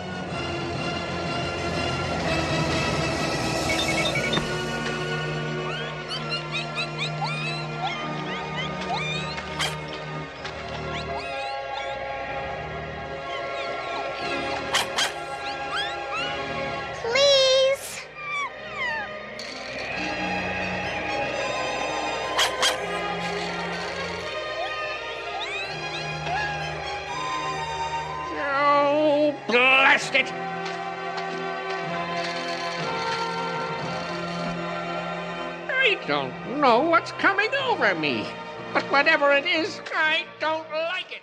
Okay, so there's a couple things that's kind of going on in this scene here. One, we've got Skeletor showing a little bit of a change of heart, but the most ridiculous thing is the fact that Alicia is like she's she's like she says that line and then she falls face first into fucking snow. She hits that ground hard and out of nowhere. it's it's so fucking terrible. She falls like Chris Farley and Tommy Boy when he gets drunk and falls through that table or he's stoned. But literally, she's like, "We're so cold." Wham! and then it's like, "Get up, get moving! You have to do this! I am Skeletor!" And Miguel's like, "But we're so cold, and Alicia's fucking dead." she she's on blink. Her eyes are shut, man. And then all it takes is a fucking coat, and she's like, "I'm warm." She's back up. She's smiling. She's full of life, literally. It's so fucking terrible. And Relay, Relay is the name of the dog. Had R and A in it. Yeah, we did. We got close on this one. Um, you know, Shirley's still back there, over there with He Man and everything like that. And they figured out that they've been, you know, the kids have been taken by Skeletor because Orko tells them. But it's so ridiculous, you know, that they're gonna go, go walk through the snow and they're gonna, you know, make sure they make the way to wherever the fuck Horde Prime is. Though we find later, I have no idea where they're walking to because Horde Prime, spoiler alert, he's flying around in a ship constantly. Yeah, and they're they're not just walking; they are speed walking too, man. Some of these scenes look ridiculous. Yeah, they're just walking along the thing. You know, he has to pick up the dog and hold on to the dog at the same time. Everything's okay. See, like here, let me let me play this for you because this is when they run into the other beast. Like everything's a fucking beast in this thing when it's like a big fucking monster.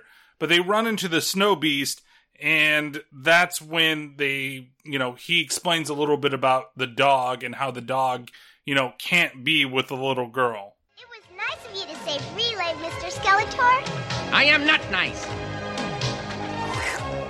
No, stop that! Do you want me to hold him? Uh, no, uh, no, no, we'll go faster if, uh, if I carry him. But uh, tell me more about this, uh, this Christmas. Well, it's a wonderful time of the year. Everyone has lots of fun. You mean they get in fights? No, no, they have fun. Fights are fun. I like fights. And you give each other presents.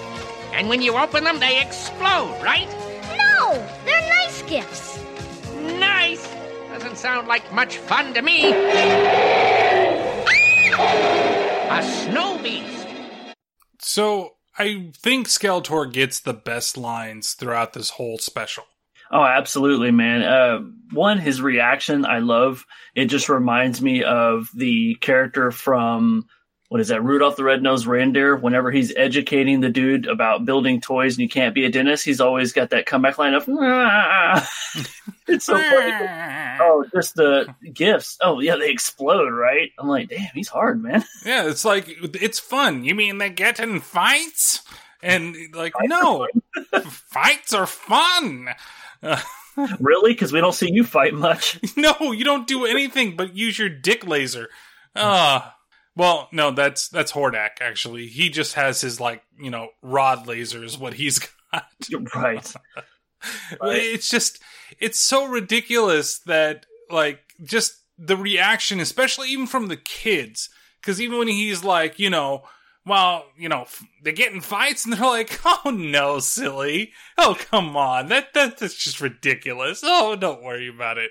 It's this is why I like Skeletor so much in this because I can enjoy the scenes that he's in. Is he a little whiny? Yeah, but I think that's kind of on the voice side of things. It's not necessarily because of the character, but he really is playing to his character strengths. Like you can see that there's a little bit of inner turmoil, as much as you can tell with the emotion on his face. But honestly, out of everybody, he shows the most emotion too. He really does. His character, it's just as much a Skeletor story as it is a He-Man story, to be honest. And it really is like the tale of two stories. I know I say that a lot, but it truly is. It's like here's, you know, the whole thing with Orko getting lost and bringing the the kids to Eternia, and then all of a sudden it flips itself and it becomes basically about Skeletor for the last like what 15 maybe 20 minutes of the movie.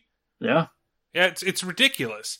So they continue on. He stops the snow beast. The kids are so happy that, you know, he's done this good and of course he doesn't want to be good, doesn't want to be nice, but he has something, you know, one part of it is I would say that it Skeletor he wants to get the whole you know praise from Horde Prime. He wants to get the reward or wherever it's gonna fucking be. And at the other point, it's like no, he really has some weird connection to the kids at the same time. So it's that fight in between him doing good and but him wanting to be evil and be rewarded for being evil. So they continue on walking and eventually they get to like this random wasteland and it makes Eternia a really weird place. Or this is Etheria. I'm sorry, this is not actually Eternia anymore. So Etheria is a very weird place. Like so you have snow right next to an absolute wasteland. Looks like something that uh, from the waste, you know, Mr. Evan, he would dig it. That's right. He'd probably have a good time out there. Yeah, you know, for a few minutes anyway. That's right. So while they arrive, all of a sudden, out of the middle of nowhere, as you'll hear, the gang now is all here. Please, Mr. Skeletor, we don't want to be taken by Horde Prime. Please don't.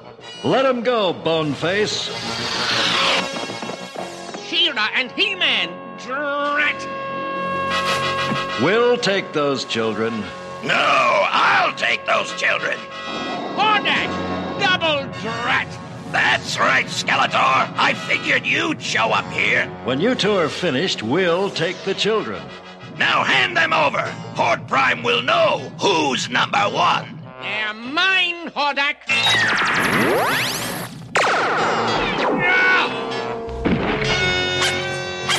Good aim. You hit yourself.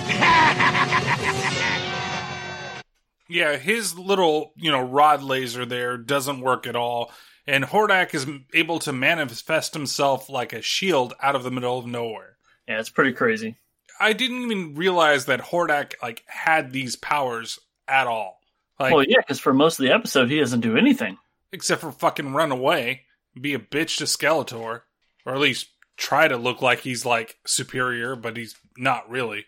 So we also see that Horde Prime comes in, and Hordak sends his robot army after fucking He Man and She Ra, and of course, that's not going to end up good for any of them. They basically just beat the shit out of all the robots. Is this the scene where we get all the Manchines too? I think we get the Manchines a little bit, but the Manchines were mostly against the Monstroids. That's right. Okay. So you have basically He Man and She Ra just beating the shit out of robots. Like it's it goes on for I think uh, just a little bit too long. It's almost like a replay of our earlier fight where they're doing the same old moves, tossing them to each other and throwing them away. Yeah, it's almost like the animators wanted to save a little bit of money and just reuse scenes over and over and over again. It would be nice to actually see the swords being used in the fight. Yeah, well, they're used by She-Ra, but as other things. Like not Right. in this fight, but like they never really use the sword as a sword. He-Man definitely doesn't. He just likes to punch fucking things or And toss things. Yeah. work work out, yes. Fuck this! I missed my weight training today. Leg day. I'm sure that you know Ben appreciates the way that He-Man does his uh, job here. Oh, for sure. You know, he ain't taking no shit, and he's just tossing motherfuckers around like it's nothing. There it is. So we also see that Horde Prime has come and he's about to go ahead and capture the kids, and he's going to use his giant like claw again. It's another fucking claw. Running out of ideas. Like it's a fucking like claw machine. That's what he's to do. He's moved perfectly into position. He's kind of gone to the left, a little bit to the right, a little bit up, a little bit down. It's coming down. It's to grab him. And then what happens? Well, that's when Skeletor comes in and saves the fucking day. What? What? What? I don't know what's happening to me. But I must save the children.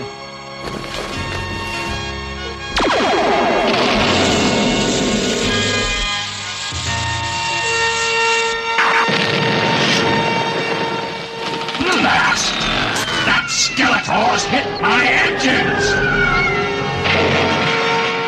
Horde Prime's ship is down. Let's go, She-Ra. I think Horde Prime is going to be angry with me. You really think he's going to be angry with you, Skeletor, considering that you ruined his entire plan and saved fucking Christmas? It's funny, man. He's passed out. The dog is licking his face for like what 45 seconds before he even wakes up. Well, that's because the dog's trying to eat him. it's because of bone. yeah, that's exactly his bone face. but yeah, I mean, he saves the kids, and then oh, I think my mom and dad are gonna be so mad at me. He's totally Stu Macher from Scream in this part, man. man, you stabbed me too hard, man. That's right. Fucking Shaggy. Uh, well, not anymore. Not anymore, which sucks. That whole thing. But I digress. So Horde Prime is defeated. His ship crashes, and he gets angry that Skeletor has done him wrong. And then what happens? Dave, tell us what He Man does. I'm not 100% sure, but I'm going to go on a whim and say he throws the ship. That's fucking right. he throws it into outer space, man. He like spins around and throws it. Fucking shot puts that shit. And right when that happens, I, that automatically means they win, I guess. Yeah, I mean, what's like- to stop him from turning around and coming right back? Well, the fact that his engines are down might be one thing, but he'll be back at some point. And where the fuck is Hordak? Like he just got Right. defeated and he's just gonna run away? He bailed. Yeah, what a fucking bitch. You called him earlier, man. Yeah, that's that's all these bad guys are. So they're basically sitting around or standing around now, I should say. And we get one of those classic He-Man puns, uh, but it doesn't come from He-Man in this one. There, that'll take care of Horde Prime for a while. Skeletor, Skeletor! Thank you, Skeletor! Thanks so much! He saved us! He saved you? Yes, I, I, I guess I did. I wish I knew why. Oh, oh, I, I don't think I feel well.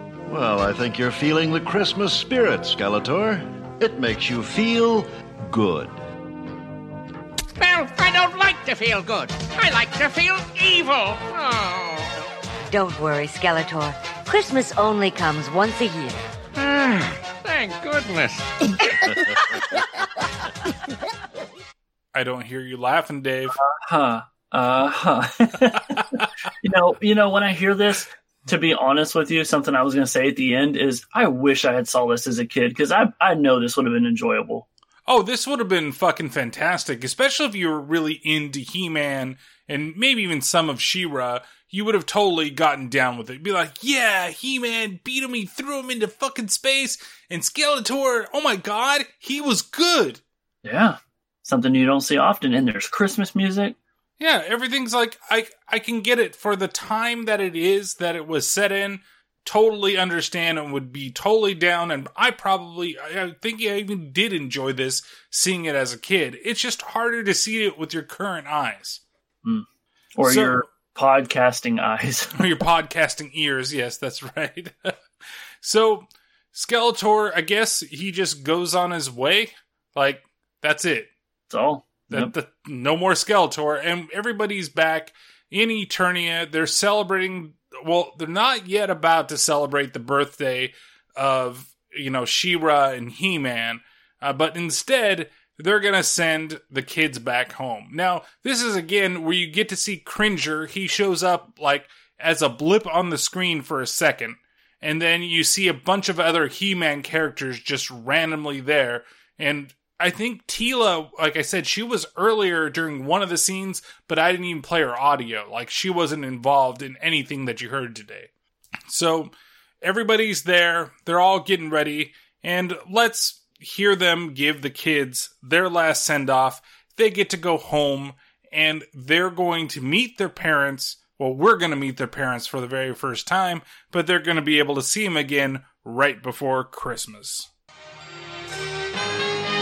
Ho, ho, ho! Merry Christmas! Here, a flying belt for each of you. Oh, thank you, Santa. It's too bad you can't stay for the party, but I'm sure your parents miss you very much. we miss them too. But Man at Arms says we'll be home soon. That's right, Miguel. You'll be home just in time to hang up your stocking. Ready to go? Wait! Relay, go to Adora.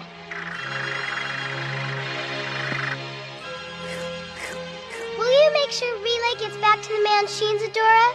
Of course, Alicia. And Merry Christmas. Merry Christmas, everyone, and thank you!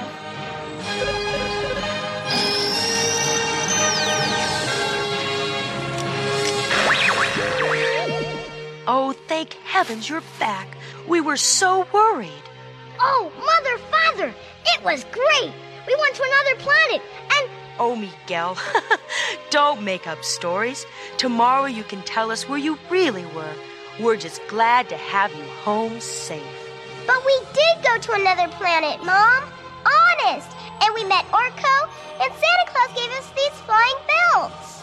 Now, now, now, Alicia. I don't know where you got those those things, whatever they are, but it is bedtime. Okay, Father.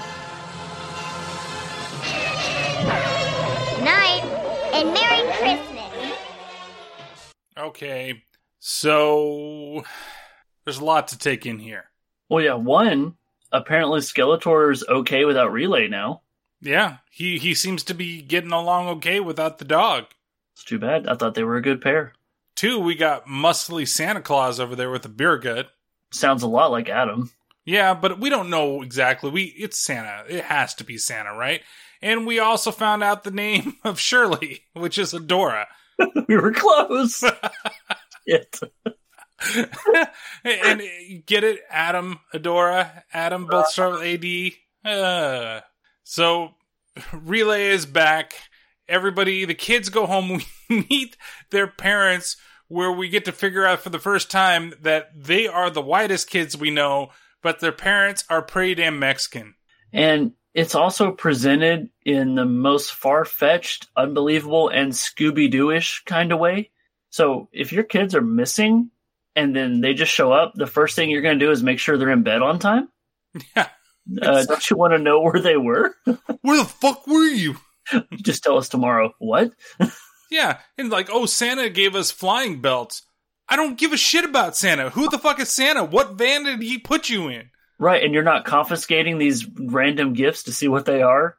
Exactly. You just like, okay, where the hell did they get those coats? Because they didn't go out with those fucking jackets either. Mm. Like, everything is ridiculous. They're just like, okay, kids, it's time to go to bed. Well, see, and I remember I I didn't tell you I watched this like three or four times, and on the first watch I didn't quite hear what the gift was, but I thought it was flying belts. Like, surely not. That's weird. And then no, whenever they're like, okay, time for bed, and they fly past the parents, I'm like, oh my god, those are awesome! Like, I want a flying belt. And then the reaction on the parents is what I meant by the Scooby Doo is Zoiks. There's like their eyes are bulging out. I was like, what? kind of Hanna Barbera shit is this? it's it's just like so ridiculous. And did you notice that on the wall there's like a painting of the mom or a photo of the mom? I did see that. That was so weird. I was like, what the hell is that doing there? Maybe it's her mom, like when she was younger, but it looks exactly the same. It, it's so Same. weird. Yeah. So we we see everything. Like the, the kids are now back safe home. They've got their flying belts. Everybody has been, you know, reunited, and they're having Christmas in Eternia. Everything is happy, and we get our last little bit with He Man and She-Ra, and we figure out exactly who Santa is. Ho, ho, ho! Merry Christmas, young lady. Merry Christmas, brother. Oh, you know, you knew it was me all the time, didn't you? Uh huh. Well, Merry Christmas, sis. Merry Christmas, everybody!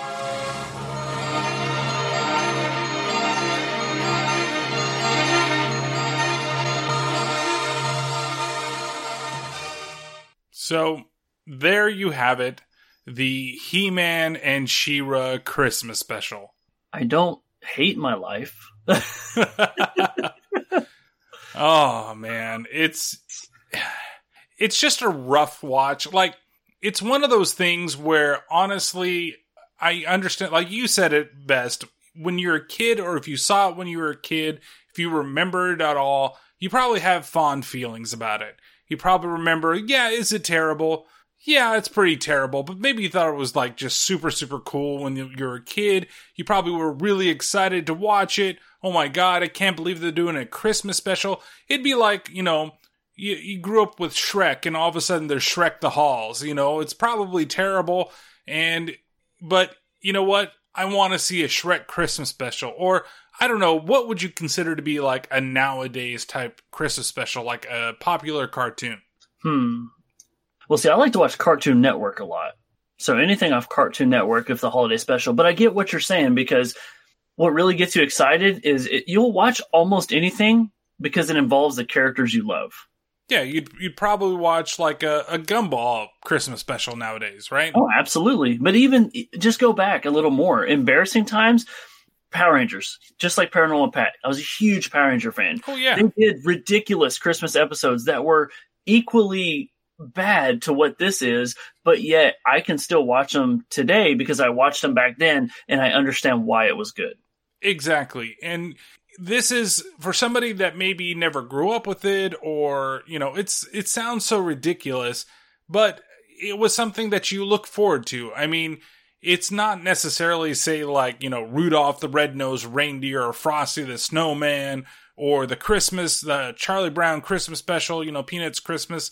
It's it's not like a classic like everybody and their mom, you know, waits till how the Grinch stole Christmas you know, it's not that type of thing, but for you at that moment in time, it was probably something grandiose and something very exciting to watch.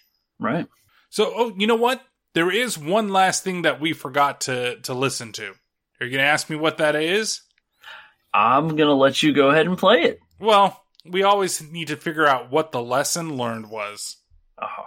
So that's how Christmas first came to Eternia. Not everyone celebrates Christmas, but the spirit of the Christmas season is within us all. It's a season of love and joy and caring. And presents. presents are nice, Orko, but Christmas means much more than that. I know, Adam. Christmas is a time of peace and caring and happiness. That's right, Orko. And what would make you happiest this Christmas? Presents. Oh, Orko. Goddamn fucking Orko, man. Always with those goddamn presents. If he sits in He Man's lap, he can have a present. well, the way that he's, oh, Orko. or is it, oh, Orko? Oh, hey. Oh, sure. All right. So, so first thing, we're going to go through the grading scale that we always do uh, on this podcast. And so, first off, what would you give the gore factor on this film? The gore factor is a zero out of five. Oh, it's a. oh, sorry. I know back in the day you said you didn't give zeros on your show, and then you w- switched it and go your lowest rating was a one. But I really got to go with a zero when a lot of your violence is the same sequence over and over. Well, I was going to give it a five out of five because it's pretty vom- vomitinous, or I can't say that fucking word. it's vomit inducing, so it makes me feel gory. Uh, All right, the crap factor of the film. Oh, on this one, I'm going to go five out of five. Yeah, it's a solid five out of five. It's like from a lot of the voice acting to the story in general and the pacing. It's weird because you can tell that this was totally made for TV and just put in long form because it constantly like cuts out exactly where a commercial would be, fade out, then fade back in, rather than being one solid like film. They they definitely paced every section of the film to match where they wanted to put the commercials in. So, the fun factor of the film, what would you rate it? This is where I'm going to surprise you. I have a lot of fun coming on your show, and I know the biggest thrill we have is getting to hang out and talk about movies that we enjoy or don't enjoy and just kind of rip them apart. That's kind of what happens on this podcast. And I had fun participating with you in that. However, I didn't hate this. This for me is right down the middle. This is a three out of five. I actually enjoyed it. Yeah, I would definitely say that it's pretty enjoyable. It has its moments. I fucking love Skeletor in this. It's fun to talk about with a, like a good friend and just kind of shoot the shit. This is one of those movies, kind of like um, uh, Starship Troopers, and I know it's gonna be. Why are you comparing to this? Because by yourself, Starship Troopers, I feel, is just kind of a fun movie. Uh, it's ridiculous at times, but when you get together with a bunch of friends and you sit and you watch it and you just rip on the stuff that is completely ridiculous, it becomes so much more entertaining and it makes it that much more fun of a movie. If I'm just sitting and watching it, it's a two out of five. But if I'm here and I'm with a bunch of people and I'm we're talking about it and we're laughing and we're just enjoying it, it's a four out of five. So I'm going to split it right down the middle and I'm going to give it a three out of five for my rating. It's perfect. So, so overall, what would you give the film? Yeah, my number system's not going to make sense, being that I had a zero for gore and a five for a shit factor, but I really enjoy it, so it's going to be right down the middle for me, and I'll give it three out of five dick ships. And I'm going to go just a teeny bit lower than you because I still think that, like I say with everything else, and I even told you, I'm like, your mileage may vary with this film. It's going to depend on your experience with He Man from the 80s and just kind of how you feel about holiday specials in general. So I'm going to give it uh, two out of five monster beasts.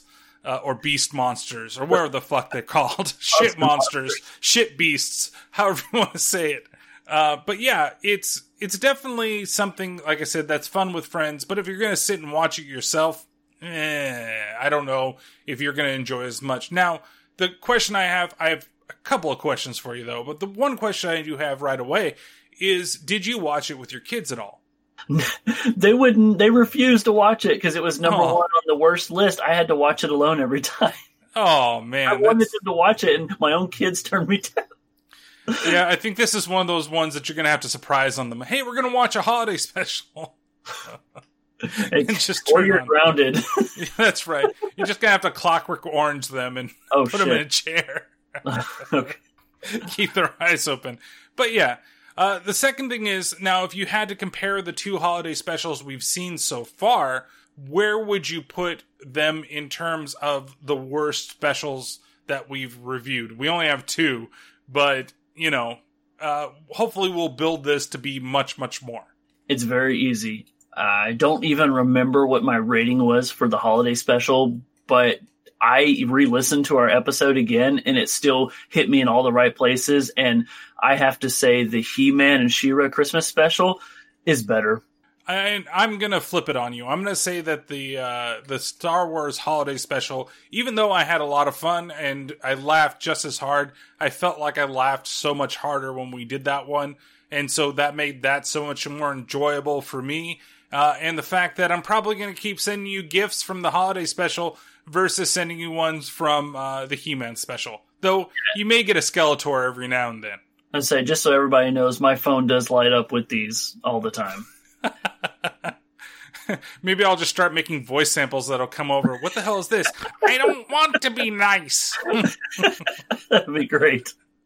So, uh, so yeah, thank you very much for coming on the podcast and doing this special for me. But we have a couple of things to announce, and uh, one uh, is that uh, there is going to be a uh, contest, and uh, I'm going to be giving away a Terrible Terror T-shirt and maybe a little something else.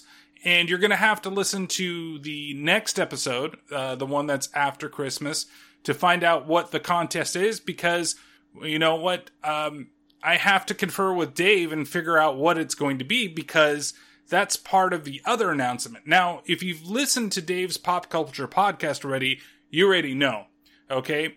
If you haven't listened to it yet, I'm going to let Dave tell you. So we doing this right here, right now? We doing this right here, right now, because it's already out there in the universe. That's true. And so people have known that it has been a few months when I announced I was ending Dave's pop culture podcast. And I had an amazing time doing it. But all good things come to an end. And I closed those doors and opened up new doors to new opportunities. And one of those things was really just wanting to get back to what I love doing most, and that's talking about classic horror and classic science fiction films. And I hit up my buddy Brian here and it's like, hey, um, how would you feel if I teamed up with you with another type of podcast? And Brian immediately, I can tell he was like, uh, I'm already busy. I'm like, not what I mean, man. I want to do a new podcast, but let's throw it on your feed because the way my schedule is and I'm having to free things up, I don't need to do a host site. I don't, I'm not worried about all the statistics and things like that. I just want to have a lot of fun and I want to help contribute to one of my favorite podcasts in the world, which is this podcast. And that's what's happening. And so coming January 2020, you're going to hear it for the first time ever, the podcast from another world. So what it's going to be is that this feed will basically have three episodes a month.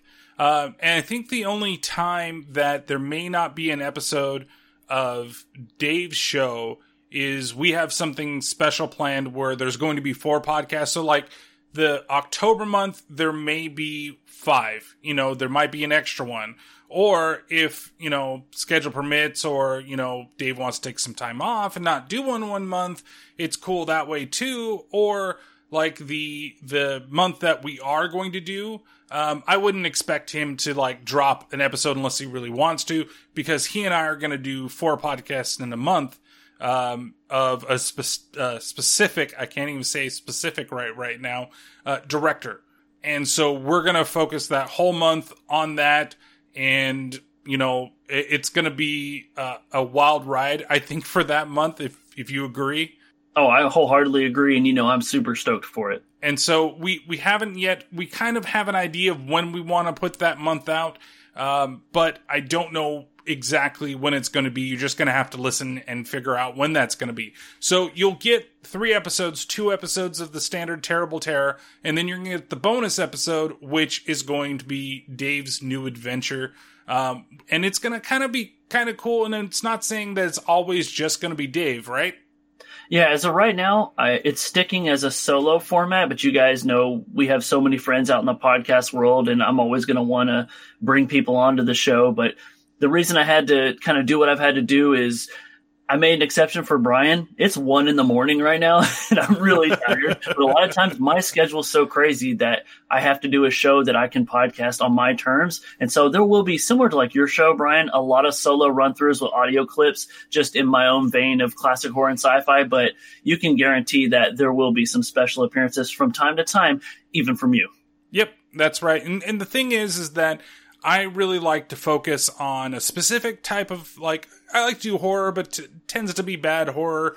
Uh, but you know, I also like to hear all the other stuff. I like to hear the sci-fi or like to look at the sci-fi every now and then, but I only do small chunks where it's nice to have Dave as kind of a part of the podcasting family and have him just drop uh, one allow him to do just what he wants to do without any say from anybody. And he's definitely not going to have any say from me. I'm not going to tell him, well, you can't do this movie. I don't know if I, he's always a, be, a little thing behind the curtain here.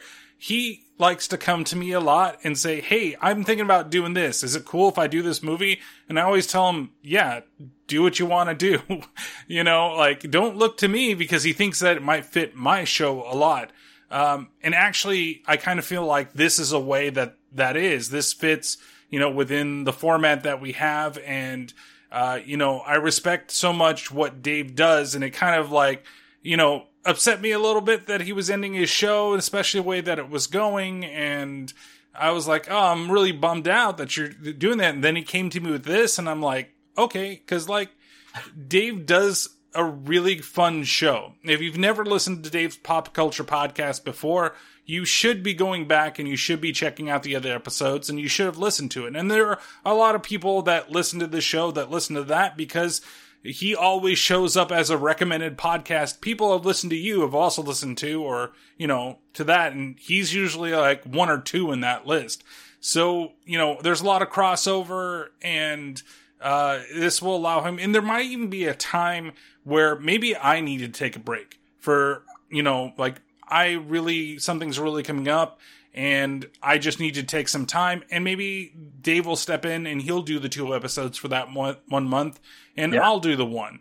You know, so things like that. So there's always content for you guys because there's a lot of people that like to listen and it's a bonus episode in your feed and it's gonna, you know, be something uh, a little similar but different, totally different perspective than what I bring. And you get to learn a little more about classic horror films as well because he has a lot of great ideas. He, we already have, uh, you know, and we're not always going to tie, but I felt like that's why, you know, we're doing the next month of, uh, you know, specific Kurt Russell, you know, they just both happen, happen to be that way, but John Carpenter films, uh, because of the film that he said that he wanted to be his very first film.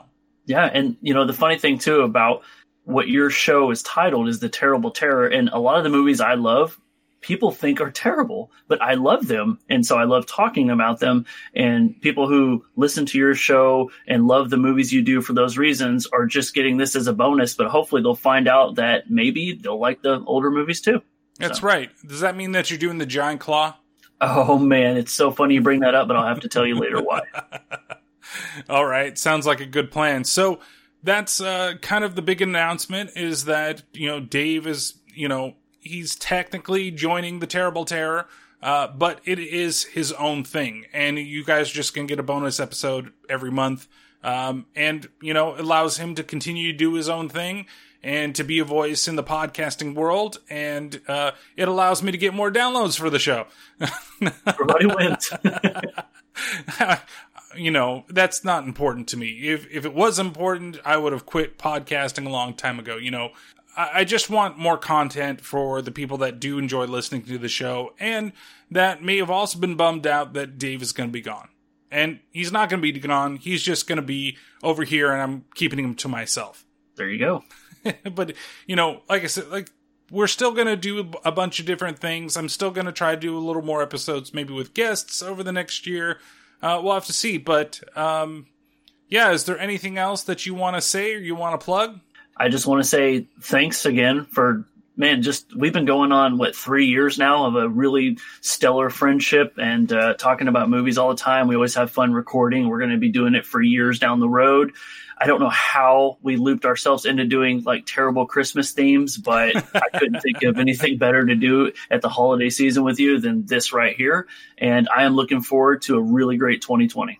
It should be fantastic. And, uh, you know, as always, you can uh, you follow the podcast out there. Uh, it's available on all those fun things that everybody listens to from Stitcher to Spreaker to Spotify to uh, the fact that I'm getting a phone call at the same time while we're trying to finish up the, the podcast because I forgot to unplug the phone from the things.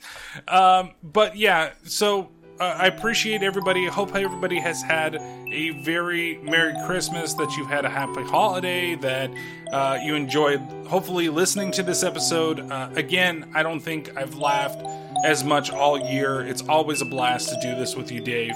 And uh, I guess I'll be seeing you on the feed very soon. Merry Christmas. All right. As always, we'll catch you later.